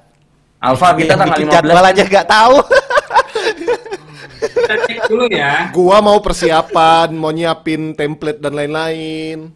Oh iya, Rabu 14 April. Ah, kajian nih kok. Loh, Ustadz kemarin nge-WhatsApp saya 15. Ya itu jadwalmu tanggal 15. Oh iya, aku sama Alfa kan 15. Iya. Alfa serius banget loh kemarin syuting YN Academy itu rumahnya direnovasi loh. Masya Allah ya. Iya. Timnya yang datang ke rumahnya ya, Masya Allah ya. Iya. Gede sampai ditaruh di taman. Di Turki banyak tuh Sehzade, semuanya Sehzade semua tuh. Orang jual kebab aja kebab Sehzade. Antum terinspirasi dari kebab itu ya, Wak? Hawa itu sengaja ke Turki terakhir kemarin itu cuma untuk nyari nama anaknya doang. Iya. Untung dapat ininya di itu di Masjid Sehzade dapat inspirasinya. Coba kalau di Halebegarebereo. Jadi kucing itu kucing gua tuh namanya. Hesgerber. Enggak, Sehzade kan itu kan nama gelar. Iya, oh gelar. Iya, pangeran namanya pangeran. Pewaris tahta gitu. Oh, jadi antum merasa antum tuh raja. Antum mau nyanyiin Sifrun. Bukan. Enggak, dia mau ngambil tahtanya Kemal Atatürk. Iya, kita gulingkan. Jangan, orang udah mati diguling-gulingin gimana sih? Azabnya juga mau dia rebut. Enggak, kan? maksudnya kan namanya Fatahillah. Fatahillah kan penakluk Jakarta. Iya. Jadi pewaris penaklukan Jakarta itu Fatahillah, Sehzade gitu maksudnya. Oh. Ada yang naklukin lagi. Iya. Jadi benar-benar Jakarta sedang direbut siapa? Demo. Kenapa? Emang Jakarta lagi direbut siapa? Harus ditaklukkan kembali. Abis ini aku cinta. Jangan. Dua sahabat kita itu lagi di karantina di yang sedang menguasai. Kasihan mereka nanti sampai diperpanjang atau dipalsukan ya. Bukan lagi di karantina tapi di penjara. Aduh. Ya nanti repot kalau dibalikin ke Turki lagi. Waduh. Bersyukur dong, enak. Gitu. Ad, lu tadi kemana? Biasalah, jaringan kampung. Lu bilang NTT kampung tuh buat bapaknya. Tapi masya Allah ya. Kirain bikin kultum buat bapaknya. Udah jadi nih. Coba denger nggak? Ya gimana. Ya kan ya. Terima kasih Tuhan atas malam ini. Kami berdelapan, bertujuh, bisa bersama-sama menyebarkan kebaikan yang telah Tuhan berikan kepada kami. Pegangan tangan gini ya.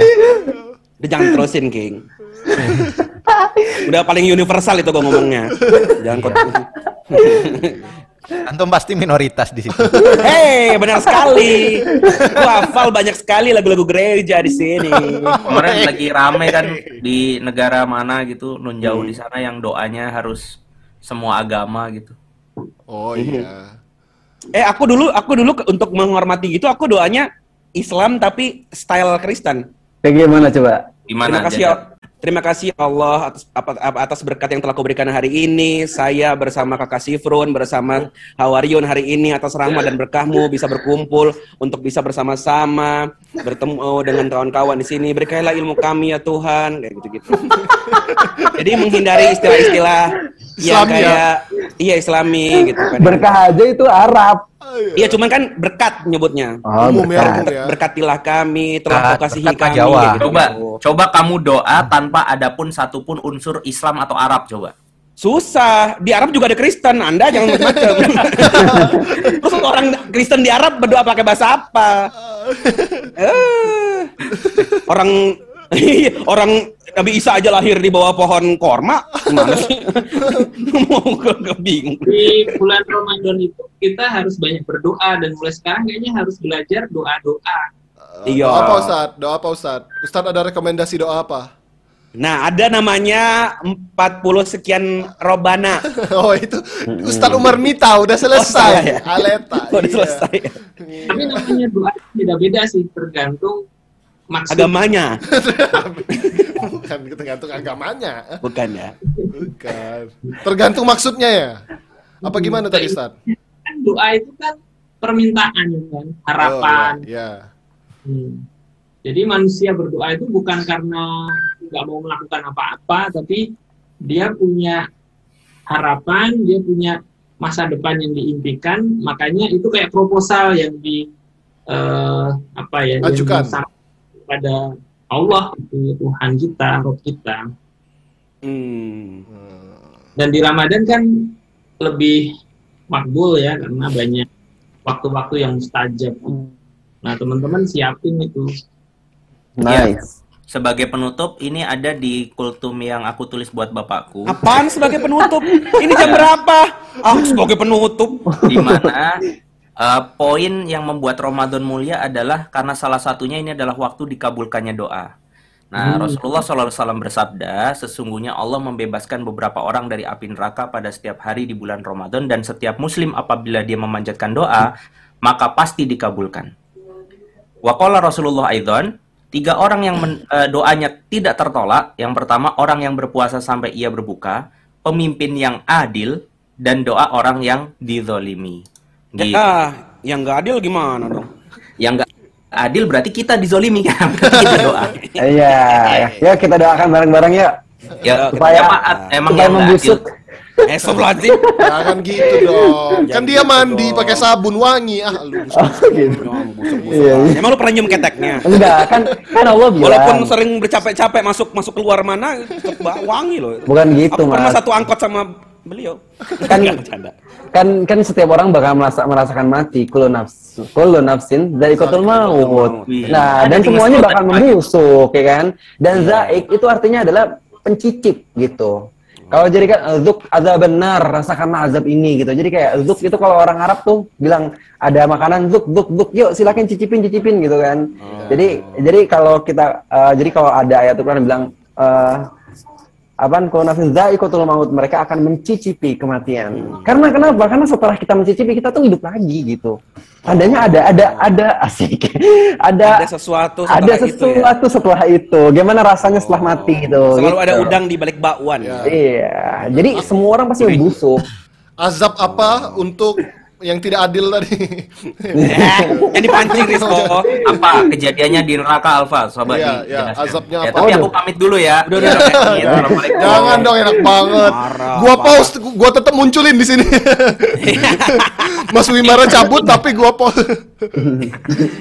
Kok jangan dipancing-pancing lagi kok pembahasan gitu, itu. Ya, okay. Udah kita fokus tadi Ustaz Imar kan bilang orang muslim ketika berdoa pasti dikabulkan. Iya, kan? Ramadan makbul gitu.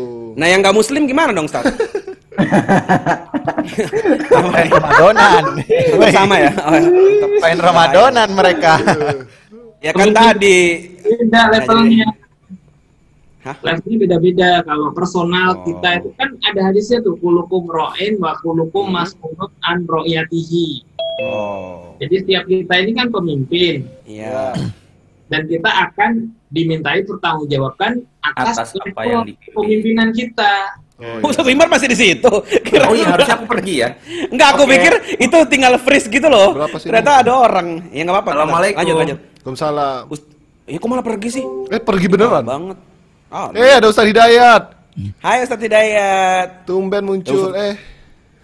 Ustaz Hidayat, aku sangat mute itu, Mas. Mas itu mute. Saking jarangnya gabung ya. Iya.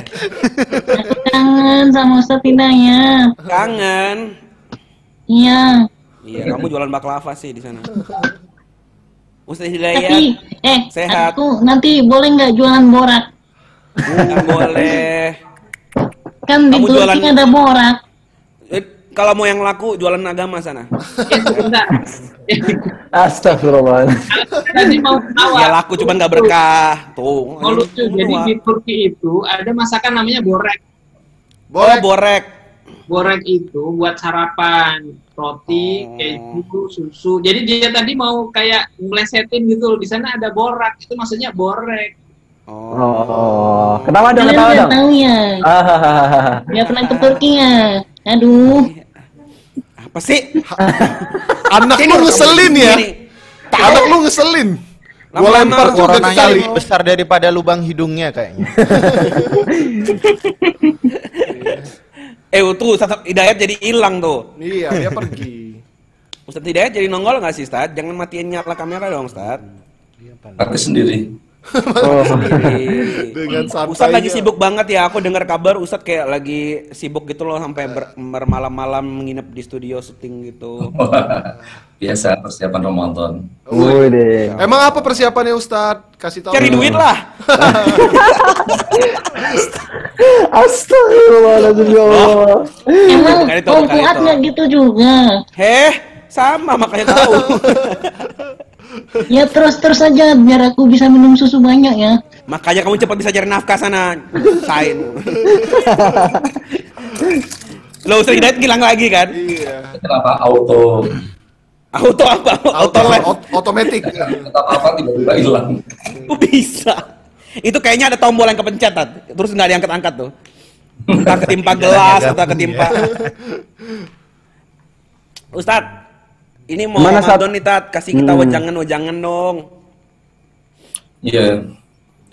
Kalau saya sih merasa begini ya, Ramadan ini, apa ya, Allah itu sangat baik banget sama kita. Cuman kita sangat keterlaluan sama Allah.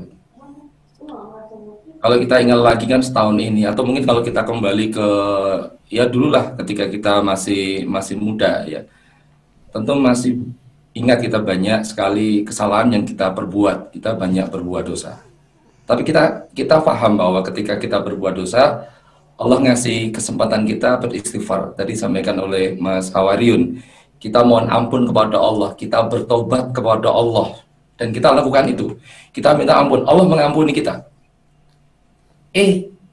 Kita ulangi lagi itu kesalahan. Tapi Allah masih kasih kesempatan untuk beristighfar lagi. Kita ulangi istighfar lagi, kemudian Allah mengampuni kita. Dan kesalahan itu kita ulangi lagi. Kita masih dikasih kesempatan oleh Allah untuk beristighfar lagi. Kita mohon ampun kepada Allah. Bahkan Allah sampaikan, Allah itu sangat mencintai orang-orang yang bertobat. Dan ternyata apa yang kita lakukan? Kita ulangi lagi itu kesalahan. Kita ulangi lagi, kita ulangi lagi, kita ulangi lagi. Bahkan mungkin kalau kita kumpulkan dosa-dosa kita, Masya Allah sudah banyak sekali, mungkin segunung gedenya, mungkin lebih gede dari itu, dan kita mungkin nggak tahu sudah saking banyaknya dosa-dosa kita ini yang mungkin kita nggak sadar itu kita lakukan. Dan Allah Maha tahu tentang itu semua. Allah Maha tahu dosa kita itu terlalu banyak. Allah Maha tahu sholat kita, baca Quran kita, amal soleh kita yang lainnya, zikir kita, sodako kita, itu tidak cukup untuk menutup dosa-dosa yang sudah kita lakukan tadi. Maka Allah Maha baik banget, Allah kasih hari ini kita akan ketemu dengan Ramadan. Masya Allah, jadi Ramadan itu adalah hadiah terindah dari Allah yang Allah siapkan di sana. Kita banyak kesempatan mendapatkan pahala. Pahala dilipat gandakan 10 kali lipat, bahkan sampai 700 kali lipat. Allah sediakan itu untuk kita, karena Allah tahu banget bahwa kita ini banyak melakukan dosa. Yang kalau kita hanya tutup dengan amal soleh kita nggak cukup. Maka Allah kasih kesempatan Ramadan, di sana itu banyak sekali obral dari Allah tentang pahala. Di sana banyak sekali obral dari Allah, kita itu diampuni dosa yang telah lalu. Kalau kita puasa karena keimanan kita, kita puasa karena mengharap ridho dari Allah, Allah berjanji akan mengampuni dosa-dosa kita yang lalu. Begitu juga ketika kita qiyam lail, ketika kita sholat malam, Allah juga menjanjikan ampunan buat kita. Masya Allah, Allah baik banget. Karena Allah sangat tahu kita tidak bisa menutup dosa-dosa kita itu dengan amal soleh kita. Gak cukup itu, kurang apa Allah coba? Allah kasih kesempatan ada malam 1000 bulan. Yang kalau kita hitung coba, lebih baik dari 1000 bulan. Kalau 1000 bulan itu kira-kira, kalau jadi tahun berapa? 83 tahun ya. Coba, ketika kita di malam itu sholat malam, kita seolah-olah sholat sepanjang 83 tahun coba. Nggak berhenti. Dan itu hanya ada di bulan Ramadan. Allah kasih kepada kita. Kurang apa lagi coba? Allah ngasih kesempatan kepada kita, Allah ngasih semangat kepada kita. Kalau kita baca Quran di malam itu kayak kita baca Quran nggak berhenti selama 83 tahun coba. Allah sudah kasih banyak kesempatan pada kita di bulan Ramadan ini, karena Allah sayang banget kepada kita. Allah tahu dosa kita banyak, dan Allah tahu amal kita itu nggak cukup untuk menutup dosa kita. Allah nggak rela kalau kita masuk nerakanya Allah. Maka Allah kasih Ramadan ini, Masya Allah. Dengan begitu, kalau kita sekarang ini nggak semangat nyambut Ramadan yang sudah tinggal di depan kita, tinggal 1 hari lagi kita masuk Ramadan, kok kita nggak semangat? Maka terlalu banget. Kenapa? Karena Allah sudah sangat baik pada kita. Allah sudah nawari pahala, Allah sudah menawari ampunan. Andai itu nggak ngefek, mungkin kita perlu koreksi diri. Kenapa begitu? Andai kita itu nggak ngefek, nggak bergetar sedikit pun mendengar kata pahala, nggak bergetar sedikit pun mendapat tawaran dari Allah untuk mendapat ampunan dari Allah, kok hati kita nggak ngefek sedikit pun? Mungkin kita perlu bertanya pada diri kita, jangan-jangan iman itu sudah menguap dari dalam diri kita. Kenapa? Karena yang namanya pahala, ampunan dari Allah, itu hanya bisa dirasakan dengan iman. Kenapa? Ini bicara tentang akhirat kita. Bicara tentang pahala kan bicara tentang surga. Bicara tentang dosa kan bicara tentang bagaimana kita selamat dari api neraka. Maka teman-teman sekalian, sekali lagi, kalau kita nggak deg-degan menghadapi Ramadan yang Allah menawari banyak pahala ini, kita itu patut koreksi diri. Jangan-jangan iman itu perlu kita perbaiki lagi. Jangan-jangan iman itu perlu kita mantapkan lagi, agar Ramadan itu benar-benar berharga buat kita semua. Nah, ini nasihat buat diri saya sendiri. Masya Allah, speechless gue Nasihatnya buat saya juga tuh Tato Shaw.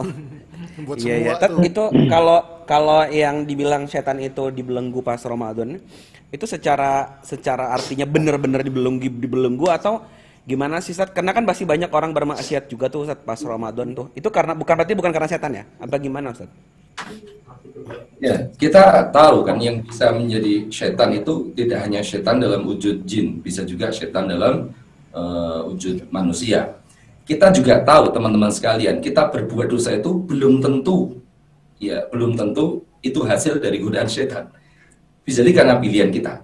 Ya, walaupun memang benar Allah berjanji bahwa di Ramadan ini setan-setan dibelenggu. Walau masih ada keterangan bahwa tidak semua setan dibelenggu, masih banyak setan-setan kecil yang kemudian masih bisa menggoda kita. Di sisi lain, kita sebagai manusia juga punya peluang untuk menjadi setan itu sendiri. Kalau apa? Kalau kita menjadi orang yang kemudian menyebab orang lain untuk melakukan maksiat, untuk melakukan dosa, jadi kita jadi setan itu. Ya. Berarti kalau emang Ramadan ini setan dibelenggu dan kita emang masih kayak banyak apa susah ibadahnya tuh emang karena diri sendiri ya Ustaz ya. Jangan-jangan kan kita setan ya. Iya, makanya aduh sedih banget. Tadi yang Hawa bilang, anak setan itu. Aduh, ya Allah. Aku jadi takut sendiri gitu. Apa ya Allah. Takut nggak maksimal gitu loh Ramadannya. Ini kok jadi serius banget sekarang? Iya, karena Anda. Antum. Udah bener, Tat. Harus di kolom chat nangis semua tuh. Iya, Ustaz. Udah bener, bagus, Ustaz. Kita tuh kan faedah juga, jangan cuman jangan cekikik mulu, keras hati nanti. Iya, nanti keras hati. Aduh ya Allah. Ya, King belum ngomong apa gue yang tadi nge-freeze ya? Enggak, memang belum. Memang belum ngomong dong. Belum. Iya, itu si Tring sudah bisa ngomong coba. Ngomong apa? Belum. Ya ngomong paling teriak-teriak. Ini lagi emaknya lagi. Udah mau ikut puasa, Nak? Udah mau ikut puasa? Belum. Ah, belum ya. Belum. Siapa ini? Oh, Ustaz Cahyo. Lah kita ngio piye kuwi? Waduh. Pucuk mata. Ini topi-topi Turki berkumpul nih. Hari ini heboh banget ya di perumahan ya. Foto-fotonya seru banget, masyaallah. Belum lagi. Lebaran Ramadan itu lembur-lembur. Seru banget. Aduh, jadi pengen pindah CR. Tat, ceritain dong Tat, di perkampungan yang Ustaz tinggali hari ini itu ada ke apa namanya kayak kompakan apa? Menyambut Ramadan itu apa gitu. Siapa tahu bisa menginspirasi teman-teman dari komplek lain gitu. Komplek lain. Maksudnya di tempat lain gitu. Siapa? Namanya CR kan itu. Iya, Cristiano Ronaldo. Komplek Ramadan, jadi komplek. Komplek Ramadan ya. Komplek Ramadan. The center of Ramadan. Central of Ramadan. Iya. The crisis of Ramadan. Enggak begitu. The Christ of Ramadan. Enggak begitu. Enggak gitu mana. Makanya saya cerita lah Ustaz. Seru banget soalnya tadi itu pakai kostum-kostum. Siapa yang cerita? Ustaz lah. Oh saya. Iya. Ya sebelumnya mohon maaf saya baru datang tadi, saya baru bekam berapa titik tadi. Oh suaranya masih ini ya. Pengen terapi pasti. Wih tuh ada syekh dari Korea tuh. Oh masya Allah ya, masyaikh Korea. Masyaikh. Udah kelihatan masih front kita nggak enak liatnya. Iya nggak kelihatan ya. Kelihatan kok jelas. Oh gitu ya. Aku nggak tahu. Jadi tadi itu di komplek itu ngadain tarhib Ramadan. Jadi anak-anak itu kita minta kumpul terus keliling komplek dengan pakaian Islam yang terbaik gitu. Karnaval kecil-kecilan ya? Karnaval ya, tapi yang paling niat memang murid-murid saya gitu ya. Ada Mikdam itu pakai surban, pakai Fatih itu jadi kayak Raden Sayur Santan gitu rasanya. Kian Santan. Kian Santang. Habis keliling kompleks tahu nggak? Aku kan keluar terus. Itu mau sholat kan. Udah ada selembar ternyata tagihan takjil. Mereka itu keliling sambil nyebar itu ternyata. Yang mau sedekah takjil gitu ya. Enggak, itu udah ada jadwalnya, Pak. Oh, gitu ya. Pagi-pagi, Pak. Pagi-pagi. Terus habis itu anaknya Mas Hidayat itu pakai tameng sama pedang. Jadi kecil-kecil sudah jadi rampok gitu ya. Waduh. Rampok. Kalau ngomong jihadis kayaknya kok belum wangun, tapi rampok kok pas banget gitu. Tawurannya serikal. Habis itu ini anak yang paling bagus itu anaknya masih putranya Mas Dayat, iya. Si Alim itu pakai baju putih, jubah putih, terus pakai ini jas hijau, terus pecinya peci kayak Mas Dayat gini, jadi rasanya itu kayak ajengan Asogiri gitu, kayak pesantren sangat kultural deso gitu ya. Kirain partai pakai alma mater gitu ya.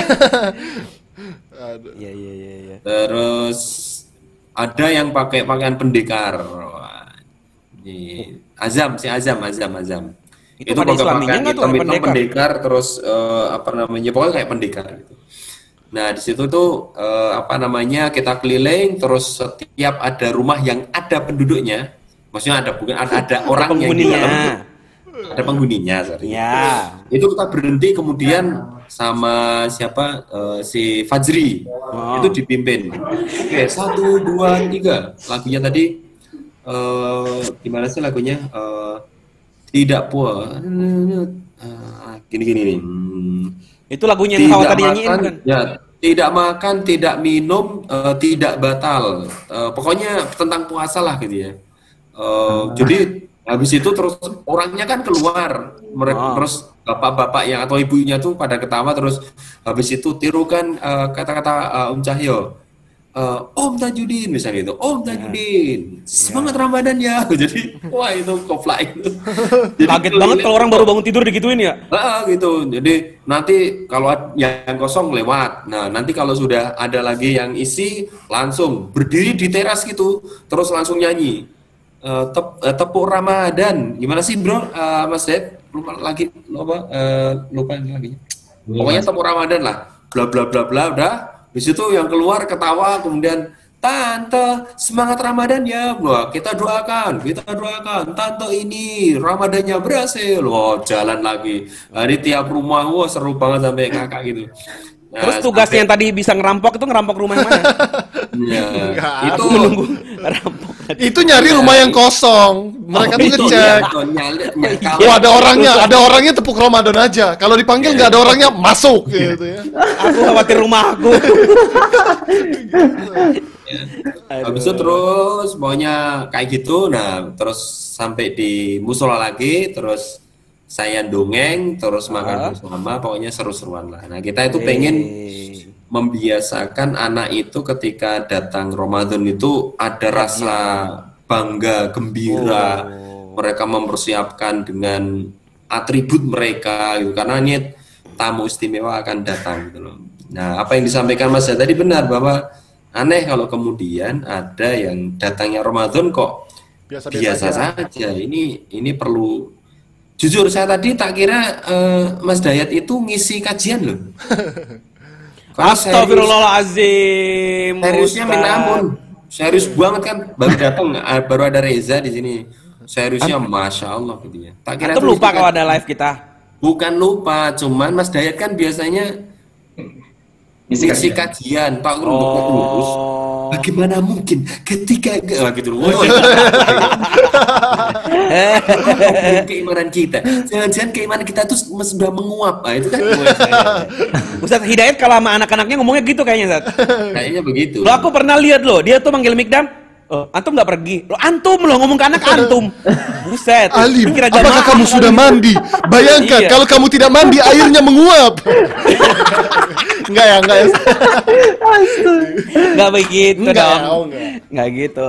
Saking anaknya banyak jadi kayak jamaah gitu ya. Iya. Aduh ya Allah. Nah, jadi itu yang coba kita buat kita kondisikan di komplek, karena kebetulan kan saya Mas Dayat itu diamanai oleh ya Pak RT, oleh masyarakat lah untuk menggawangi kegiatan-kegiatan di musola gitu. Nah dari situ sebenarnya saya merasa bahwa teman-teman dimanapun berada itu harus punya peran secara nyata di tengah masyarakat, karena Islam itu harus kita coba sampaikan ya kepada masyarakat ya dengan peran-peran yang nyata itu. Jadi kalau kemudian nanti kita mau dakwah tentang riba, tentang pergaulan bebas segala macam, itu orang itu akan oh iya ini benar, kenapa? Karena ini perilakunya baik, dia itu benar-benar peduli kepada kita gitu. Jadi sebenarnya apa yang disampaikan itu adalah sesuatu yang insya Allah untuk kebaikan kita kira-kira. Betul, betul. Ya, jadi kita tahu bahwa Rasulullah itu ditolak bukan karena akhlaknya kan, bahkan kalau kita lihat atau kita baca dalam sejarah-sejarah bagaimana rangginya, bagaimana perilaku Rasulullah yang sangat tinggi itu memang benar-benar sangat dicintai oleh masyarakat ketika itu. Ya baru ketika kemudian Rasulullah ditetapkan menjadi nabi, ya kemudian beliau kalau di dalam kitab Syekh Mubarak Furi dikatakan sudah nggak pernah istirahat lagi gitu ya, kira-kira gitu ya. Setelah beliau ditetapkan jadi nabi, nah disitulah sebenarnya bentrokan itu bukan pada wilayah akhlak tapi pada pemikiran gitu. Nah jangan sampai yang namanya kita berdakwah itu belum ngomong sudah ditolak karena perilaku kita loh. Iya. Alah ngomong aja sampeyannya nggak pernah ikut kerja bakti yo akhir-akhir gitu. Itu kan jadi sesuatu yang aneh gitu loh, karena kita kan meriayah masyarakat gitu loh. Jangan ngomongin orang loh yang nggak datang. Oh, siapa? Gitu. Ya, tapi dia kan punya cara lain. Buat lu nggak kerja bakti. Aku kerja pakai uang. Oh, beda. Kerja tuh nggak cuma tangan. Ya, kalau Fuad gitu, ya. Ya, Fuad itu pernah. Ya, jadi dia merasa sangat laki-laki sekali ketika ikut kerja bakti, ngecor jalan. Itu sangat wow banget gitu lah. Gila, aku merasa bapak-bapak anak 5. Gila, aku merasa menguap-nguap. serius loh. Harus nyobain khususnya anak-anak yang biasa di rumah depan gadget doang tuh. Sekali-kali. Dan saya sering sampaikan ke teman-teman bahwa momentum Ramadan, momentum apapun lah dalam dakwah ini sebenarnya kita harus punya satu ciri khas tersendiri. Orang itu melihat kita sebagai apa gitu, kayak di komplek ya saya tuh urusan anak-anak gitu loh, gitu. Mas Dayat itu urusan apa ya, keluarga, nggak punya urusan gitu ya. Mas Dayat saya itu, dong urusan lu apa? Iya, bayangkan saya sama Mas Dayat itu kemarin benar-benar antum paket mas ya, kemarin itu kita itu diamanai untuk melaksanakan ya acara pernikahan warga itu kan satu hal yang luar biasa bagi saya, dan kita berdua itu menyambut. Bahkan teman kita ya Mas Izar itu ketika saya minta antum harus jadi koriknya baca Quran, siap. Kenapa? Karena kita sudah bicara tentang latar belakang di situ bahwa ini adalah bagian dari dakwah untuk meriayah masyarakat gitu. Itu kemarin seru nggak acaranya nikahannya? Ya? Kalau ada saya tambah rame loh. Saya mau jadi ini cosplay mantan yang tersakiti. Aku kira lu jadi biduan ya. Jadi biduan nikahan. Iya kan udah ada kori, belum ada biduan. Kasihan bapak-bapak nggak bisa nyawer. Mau nyawer Izhar? Urusan itu yang terlihat loh. Jadi nggak semua urusan itu yang bisa dilihat. Mungkin Mas Hidayat itu mengurusi hal-hal yang tidak terlihat. Goib dong. Jadi pawang hujan gitu. Dalam ini bekerja dalam sepi gitu, yang orang tuh nggak pernah lihat. Tapi kalau iya betul, Mas Dayat itu kemarin di dalam beberapa event-event besar di komplek itu dialah yang menyusun semua pidato pengurus. Rundown gitu ya. Susun rundown dan pidato. Siapapun yang mau pidato, pokoknya yang nyusun itu Mas Dayat. Mau Pak RT, mau siapa pun Mas Dayat itu. Harusnya Bapak Mas Wimar tadi minta bikinin Mas Dayat ya. Iya, kultumnya. Betul itu. Salah kalau nyuruh Ustaz Wimar yang bikin. Ntar berbayar lagi. Bapak sendiri. Entar acara kultumnya berbahaya. Saya sering Bapak sampaikan. Mau bayar yang berapa ayat? Asam lanjut. Udah lo. Jarak per ayat sekian rupiah. Parah lo. Dan ada orangnya. Saya sebagai yang paling bukan yang paling awal lah di komplek itu, saya mencoba untuk memperkenalkan teman-teman apa sih kemampuannya gitu. Bahkan sudah pada tahu bahwa seorang Fuad itu adalah YouTuber gitu loh. Karena tidak pernah keluar, itu khawatirnya ruyul atau pesugihan. Apa pesugihan ya, kalau tiap malam nggak pernah keluar mungkin ada lilin, jaga lilin gitu ya. Mereka paham nggak sih Dad, kerjaan YouTuber tuh itu kerjaan yang susah disebutkan ya tuh. Iya, makanya. Kerjaan kamu apa YouTuber? Apaan? Ya, si Frun itu kita angkat sebagai salah satu ya siroh untuk anak muda. Maka ada beberapa bapak-bapak itu bener-bener pengen banget belajar kepada si Frun. Bahkan Ramadan itu pengen seminggu 2 kali. Mereka sudah ngontak saya, kapan saya bisa ketemu si Frun? Aduh.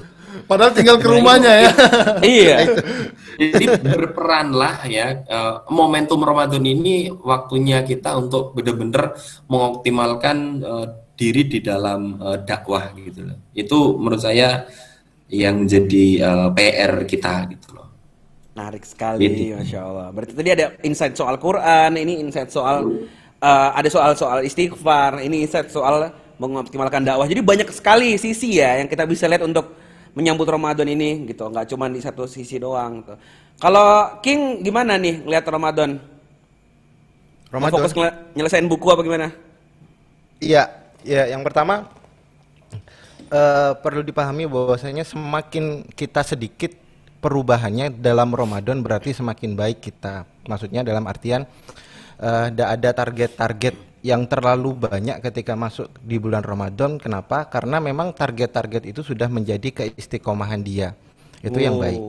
Jadi makanya sahabat itu kan startnya 6 bulan sebelum Ramadan, dan itu yang sedang kita upayakan di dalam kingdom saya, dimana tadi malam itu sudah khataman yang kedua. Jadi 30 juz tiap hari dibaca sama rakyat-rakyat. Dan tadi itu sudah yang kedua, sehingga besok kalaupun seandainya besok sudah taraweh, itu sudah bisa berangkat 1 juz lagi. Sehingga tidak ada yang kaget maksudnya, sehingga tidak perlu ada penyesuaian dengan waktu yang lama. Biasanya orang kan ketika Ramadan masuk, itu angan-angannya terlalu banyak tapi nggak teraplikasikan. Pekan pertama masih penyesuaian. Pekan kedua ya persiapan, pekan ketiga udah nyiapin mudik, persiapan pulang kampung, pekan keempat pulang kampung. Nah, akhirnya Ramadan lewat begitu aja. Jadi gak usah muluk-muluk untuk ngehafal, kalau dari saya ya, atau ngebaca Al-Quran ya, 1 bulan ya 1 kali aja. Yang penting antum istiqomah, karena ciri daripada kita berhasil mendapatkan Ramadan itu berkah Ramadan. Dan salah satu ciri daripada berkah itu bertambah, bertumbuh dan bertambah. Dan dia melekat ya, selain bertumbuh dan bertambah, maksudnya kita yang dari 1 itu kemudian setelah Ramadan lewat, kita merasa kurang dari 1 juz perharinya. Itu bertumbuh dan bertambah, dan juga dia melekat melekat dalam artian ketika ada 1 hari dia sibuk banget, kemudian Qurannya kelewat, dia ngerasa ada yang kurang ya, itu sudah melekat, sudah menjadi bagian daripada diri dia. Sudah biasa sahur selama 30 hari, padahal sebelumnya dia adalah orang yang kesiangan, tiba-tiba bangun begitu aja jam 3, bingung mau ngapain, itu sudah melekat gitu ya. Gak enak sarapan pagi, itu ciri-ciri yang kemudian dia dapat salah satu impact daripada Ramadan. Gak enak sarapan pagi, kenapa? Karena sudah lebih mudah berpuasa daripada sarapan pagi. Nah, itu salah satu bentuk berkah dan kemudian menghasilkan amal yang lebih banyak. Jadi ciri-ciri daripada Ramadan seperti itu. Kemudian berbahagia ketika mendapatkan Ramadan. Nah, maka perlu dicek kita ketika mendapatkan Ramadan atau bertemu dengan Ramadan, bahagia kita karena Allah atau karena liburannya, karena Allah atau karena ngabuburitnya, karena Allah atau karena THR-nya, karena Allah atau karena bisa pulang kampungnya. Itu perlu kita pertanyakan. Dan ketika kemudian masuk hari raya, sahabat itu sejatinya sedih. Kalau kita kan kebalik, pura-pura bahagia, sedih karena puasa sebenarnya di awal, kemudian bahagia benar-benar karena bisa balas dendam ketika Idul Fitri dan bisa ketemu sama jalan-jalan sama keluarga, sama teman-teman lama yang ada di kampung. Nah, itu PR besar, itu bisa menjadi ukuran masing-masing daripada kita. Saya sendiri pun masih mencurigai, jangan-jangan senangnya saya lebih senang di akhir. Padahal sahabat itu berusaha untuk berpura-pura senang ketika Idul Fitri itu tiba dengan saling mendoakan taqabbalallahu minna wa minkum. Nah, jadi semoga masih ingat masa lalu, semoga keterima itu yang kemarin-kemarin. Oh. Nah, kalau rencana saya ya itu betul sedang nulis buku dan juga sedang menyelesaikan tumpukan-tumpukan referensi yang mau saya ambil, saya saring, kemudian saya pilah-pilah mana yang baik, mana yang tidak. Dan di sisi lain juga bagaimana supaya saya berpikir bagaimana supaya saya bisa tetap beramal dengan kesibukan pribadi yang kemudian sangat-sangat terlihat individualis. Ya, nulis, kemudian sendirian, nggak keluar rumah. Maka saya berpikir, saya invest ke beberapa hal yang seandainya saya berdiam diri pun ketika Ramadan, pahalanya ngalir ke saya. Saya invest, saya ngebantu ini, salah satunya saya bukakan keran untuk istri saya untuk membawahi rakyat-rakyat, membersamai mereka untuk ngebaca Quran, tilawah Quran satu hari satu juz. Ya, dalam artian, kalaupun saya seandainya saya gak baca Quran, saya dapat pahalanya baca Quran sebanyak orang yang ikut sama istri. Nah, itu cara-cara yang kemudian saya pikirkan. Kalaupun saya tidak mengisi kajian, saya kemudian menjadi fasilitator bagi teman-teman yang kemudian ngebikin kajian. Saya support dari belakang, saya kemudian kasih arahan. Sebab saya berharap, saya gak ngisi jadwal nih, seandainya gak ngisi jadwal di bulan Ramadan, gimana caranya supaya aku dapat pahalanya ngisi selama bulan Ramadan. Maka seperti itu juga perlu dilakukan dan perlu diperhatikan teman-teman sekalian. Nabi SAW ketika di bulan Ramadan, Nabi tidak menilai daripada banyak-banyakan amal, tapi Nabi kemudian mengajarkan kepada kita itu efektivitas selama di bulan Ramadan. Nabi mengajarkan bagaimana seandainya kalau kamu mau tidur, tidurnya jadi pahala. Nabi mengajarkan seandainya kamu mau istirahat, istirahatnya jadi pahala. Apa? Contoh, itikaf, wudhu sebelum tidur. Dan itu diajarkan dalam habits-habits Nabi. Insya Allah nanti YN Academy sama saya bahas itu keseharian Nabi, insya Allah. Nah, itu yang kemudian perlu kita contoh dengan hal-hal kecil. Walaupun Nabi SAW ketika Ramadan, Nabi tambahkan porsinya untuk ibadah lebih daripada sebelumnya. Kalau kita kan porsinya terlalu banyak, nggak pernah baca Quran, tiba-tiba baca Quran targetnya sebulan 3, padahal sebelum-sebelumnya setahun nggak pernah ngafalin itu. Maka itu jauh daripada berkah. Ketika lewat Ramadan, seolah-olah kita terpuaskan bebas daripada beban baca Quran. Nah, itu PR. Jadi jangan sampai jadi ibadah itu jadi traumatis gara-gara kita dosisnya yang terlalu tinggi di dalam Ramadan. Dan Rasulullah itu uswatun hasanah. Nabi SAW membaca Qur'annya itu selama bulan Ramadan itu 1 kali. Kalau ulama-ulama ya karena mereka sudah berilmu tinggi, tadaburnya, pemahamannya sudah clear ya, maka dia ada yang sehari 8 kali, 2 kali. Kita bukan level itu. Kita level yang kemudian sedang merangkak meniru Nabi SAW, dan Nabi memposisikan dirinya agar bisa dicontoh seluruh lapisan. Itu sayangnya Nabi kepada kita. Nabi bisa aja 10 kali hatam dalam sehari, tapi Nabi ingat antum, Nabi ingat saya, Nabi ingat kita semua. Nabi mencontohkan 1 bulan itu 1 kali hatam, dan itu disetorkan kepada Jibril dan disetorkan tanpa bawa mushaf tentunya. Jadi kalau kita belum bisa 1 bulan 1 kali, kita berusaha. Kalau sudah bisa, kita perdalam pemahamannya sebagaimana Nabi itu paham.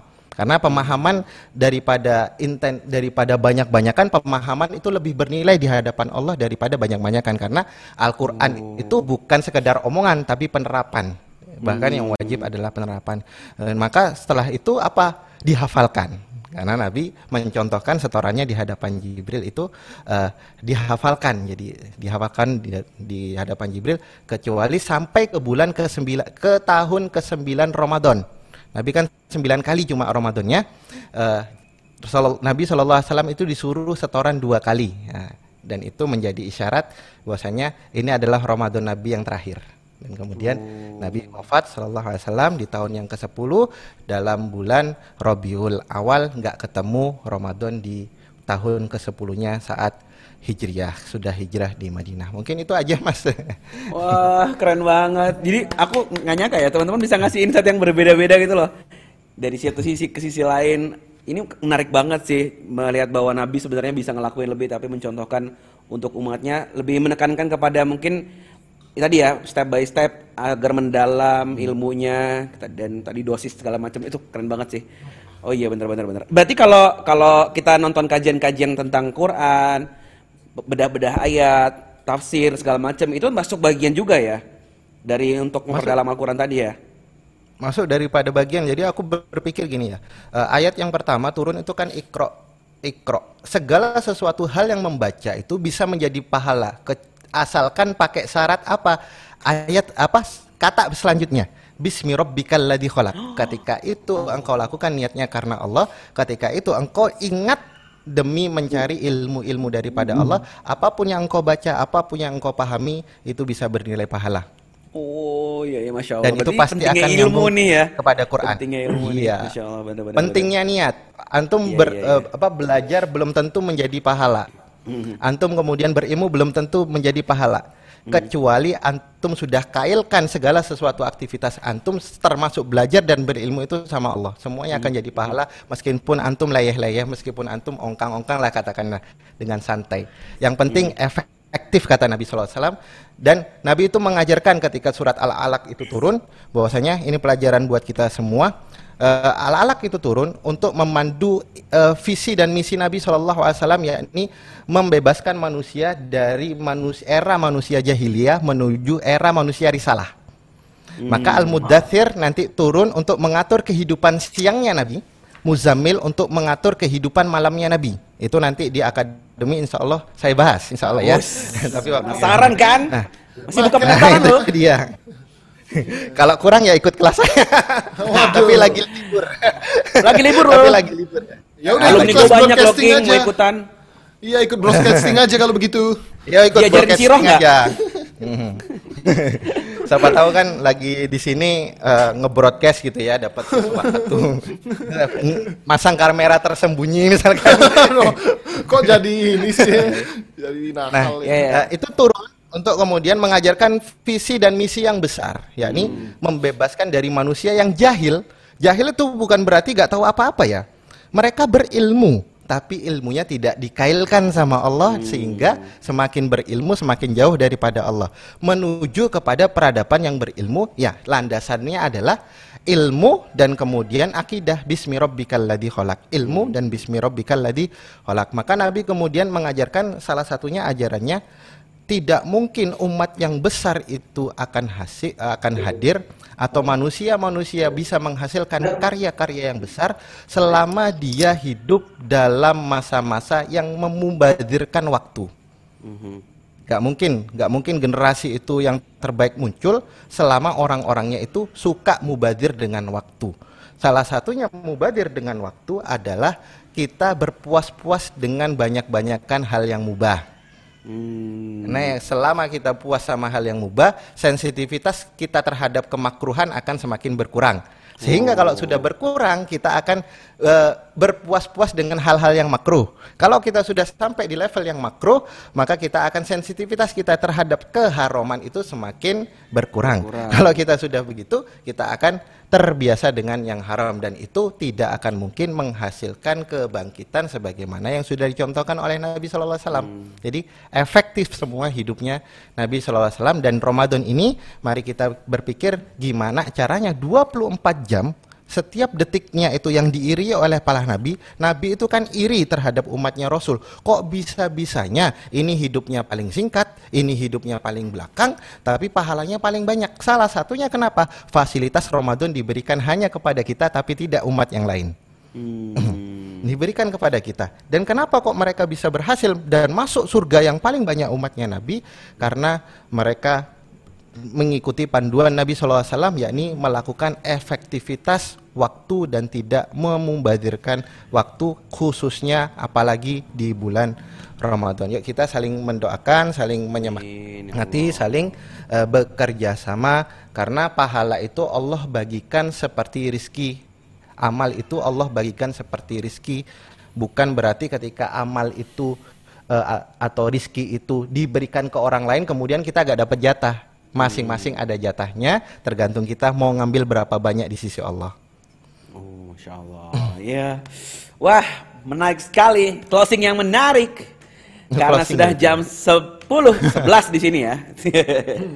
Ya, Alhamdulillah. Ya, makasih King, makasih Ustadz semuanya yang udah ngasih insight menarik soal Ramadan.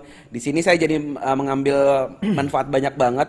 Tadi maksud saya mention pentingnya ilmu adalah setelah saya tahu berbagai insight tadi, saya jadi mengerti harus ngapain. Kalau nggak tahu, ya Ramadan jadi lewat aja. Sekarang jadi ngerti bahwa tadi ada fokus ke pengampunan, ada fokus untuk menjadikan Ramadan hal baru lagi. Jangan cuma kayak gitu-gitu aja. Ada yang fokus tadi untuk apa tadi beristighfar, ada yang kemudian fokus tadi menyambut Ramadan dengan kebanggaan dan seterusnya. Ada juga tadi memanfaatkan seluruh waktu di Ramadan ini untuk jadi pahala dengan niat karena Allah tadi. Oh, banyak banget sebenarnya insight. Jadi sayang banget kalau Ramadan lewat gitu aja dan nggak jadi apa-apa, sayang banget ya. Bahkan kalau nggak salah di salah satu hadis Nabi Rasulullah bilang celakalah yang kemudian Ramadan sudah lewat tapi kemudian dia tidak dapat pengampunan. Wah, Masya Allah. Semoga kita semua dapat pengampunan oleh Allah Subhanahu wa Ta'ala di Ramadan ini ya. Semangat semuanya. Semangat semuanya. Dan semangat Baci. Semoga laku bakul apannya. Oh iya, sabar. Ya, kita ketemu lagi hari Rabu insyaallah ya. Iya, insyaallah ya. Ya. Dan jangan lupa buat teman-teman yang ada di sini, kita meeting habis ini ya. Oh iya. Membocorkan chat ya Ustaz. Ya, jangan dulu keluar Zoom. Jangan keluar Zoom gitu ya. Kita meeting jarang-jarang yang ngaji meeting ya Allah. Ya. Oke, makasih semuanya. Apa Ustaz? Meetingnya ya Akademi besok materinya apa ya? Iya. Oh, baru mau dipikirin ya. Iya. Aku sudah syuting, sudah selesai. Oh iya, makasih loh. Ya, oke teman-teman, makasih yang sudah hadir semuanya. Kok berapa orang kok? Aku nggak bisa lihat YouTube. 1.500-an. Wah, pasti yang lain pada sibuk menyiapkan Ramadan ya. Ya udahlah, alhamdulillah. Ya, oke, makasih yang udah bertahan. Semoga berkah untuk kita semuanya. Kita minta maaf kalau banyak-banyak salah ya. Kita tutup dengan hamdalah dan doa kafaratul majelis. Alhamdulillah. Subhanakallahumma bihamdika asyhadu an la ilaha illa anta astaghfiruka wa atubu ilaik. Semoga Ramadan menjadi berkah untuk kita semuanya. Apa tadi kok lagunya kok? Apa? Marhaban tiba. Gue kira lagu anak setan tadi, anak setan. Bukan. Oh. Bye bye. Dadah, assalamualaikum. Terima kasih. Aku berasal dari mana? Aku dicipta untuk apa? Setelah ini akan kemana? Itulah pertanyaan utama. Kenapa kita dilahirkan ke dunia? Dari informasi orang punya ideologi. Hati-hati bisa jadi crazy. Yo pelajari jangan pakai emosi. Mencari Tuhan dengan logika mesti berani. Jangan ditunggu coba dijemput. Yuk ngaji kau.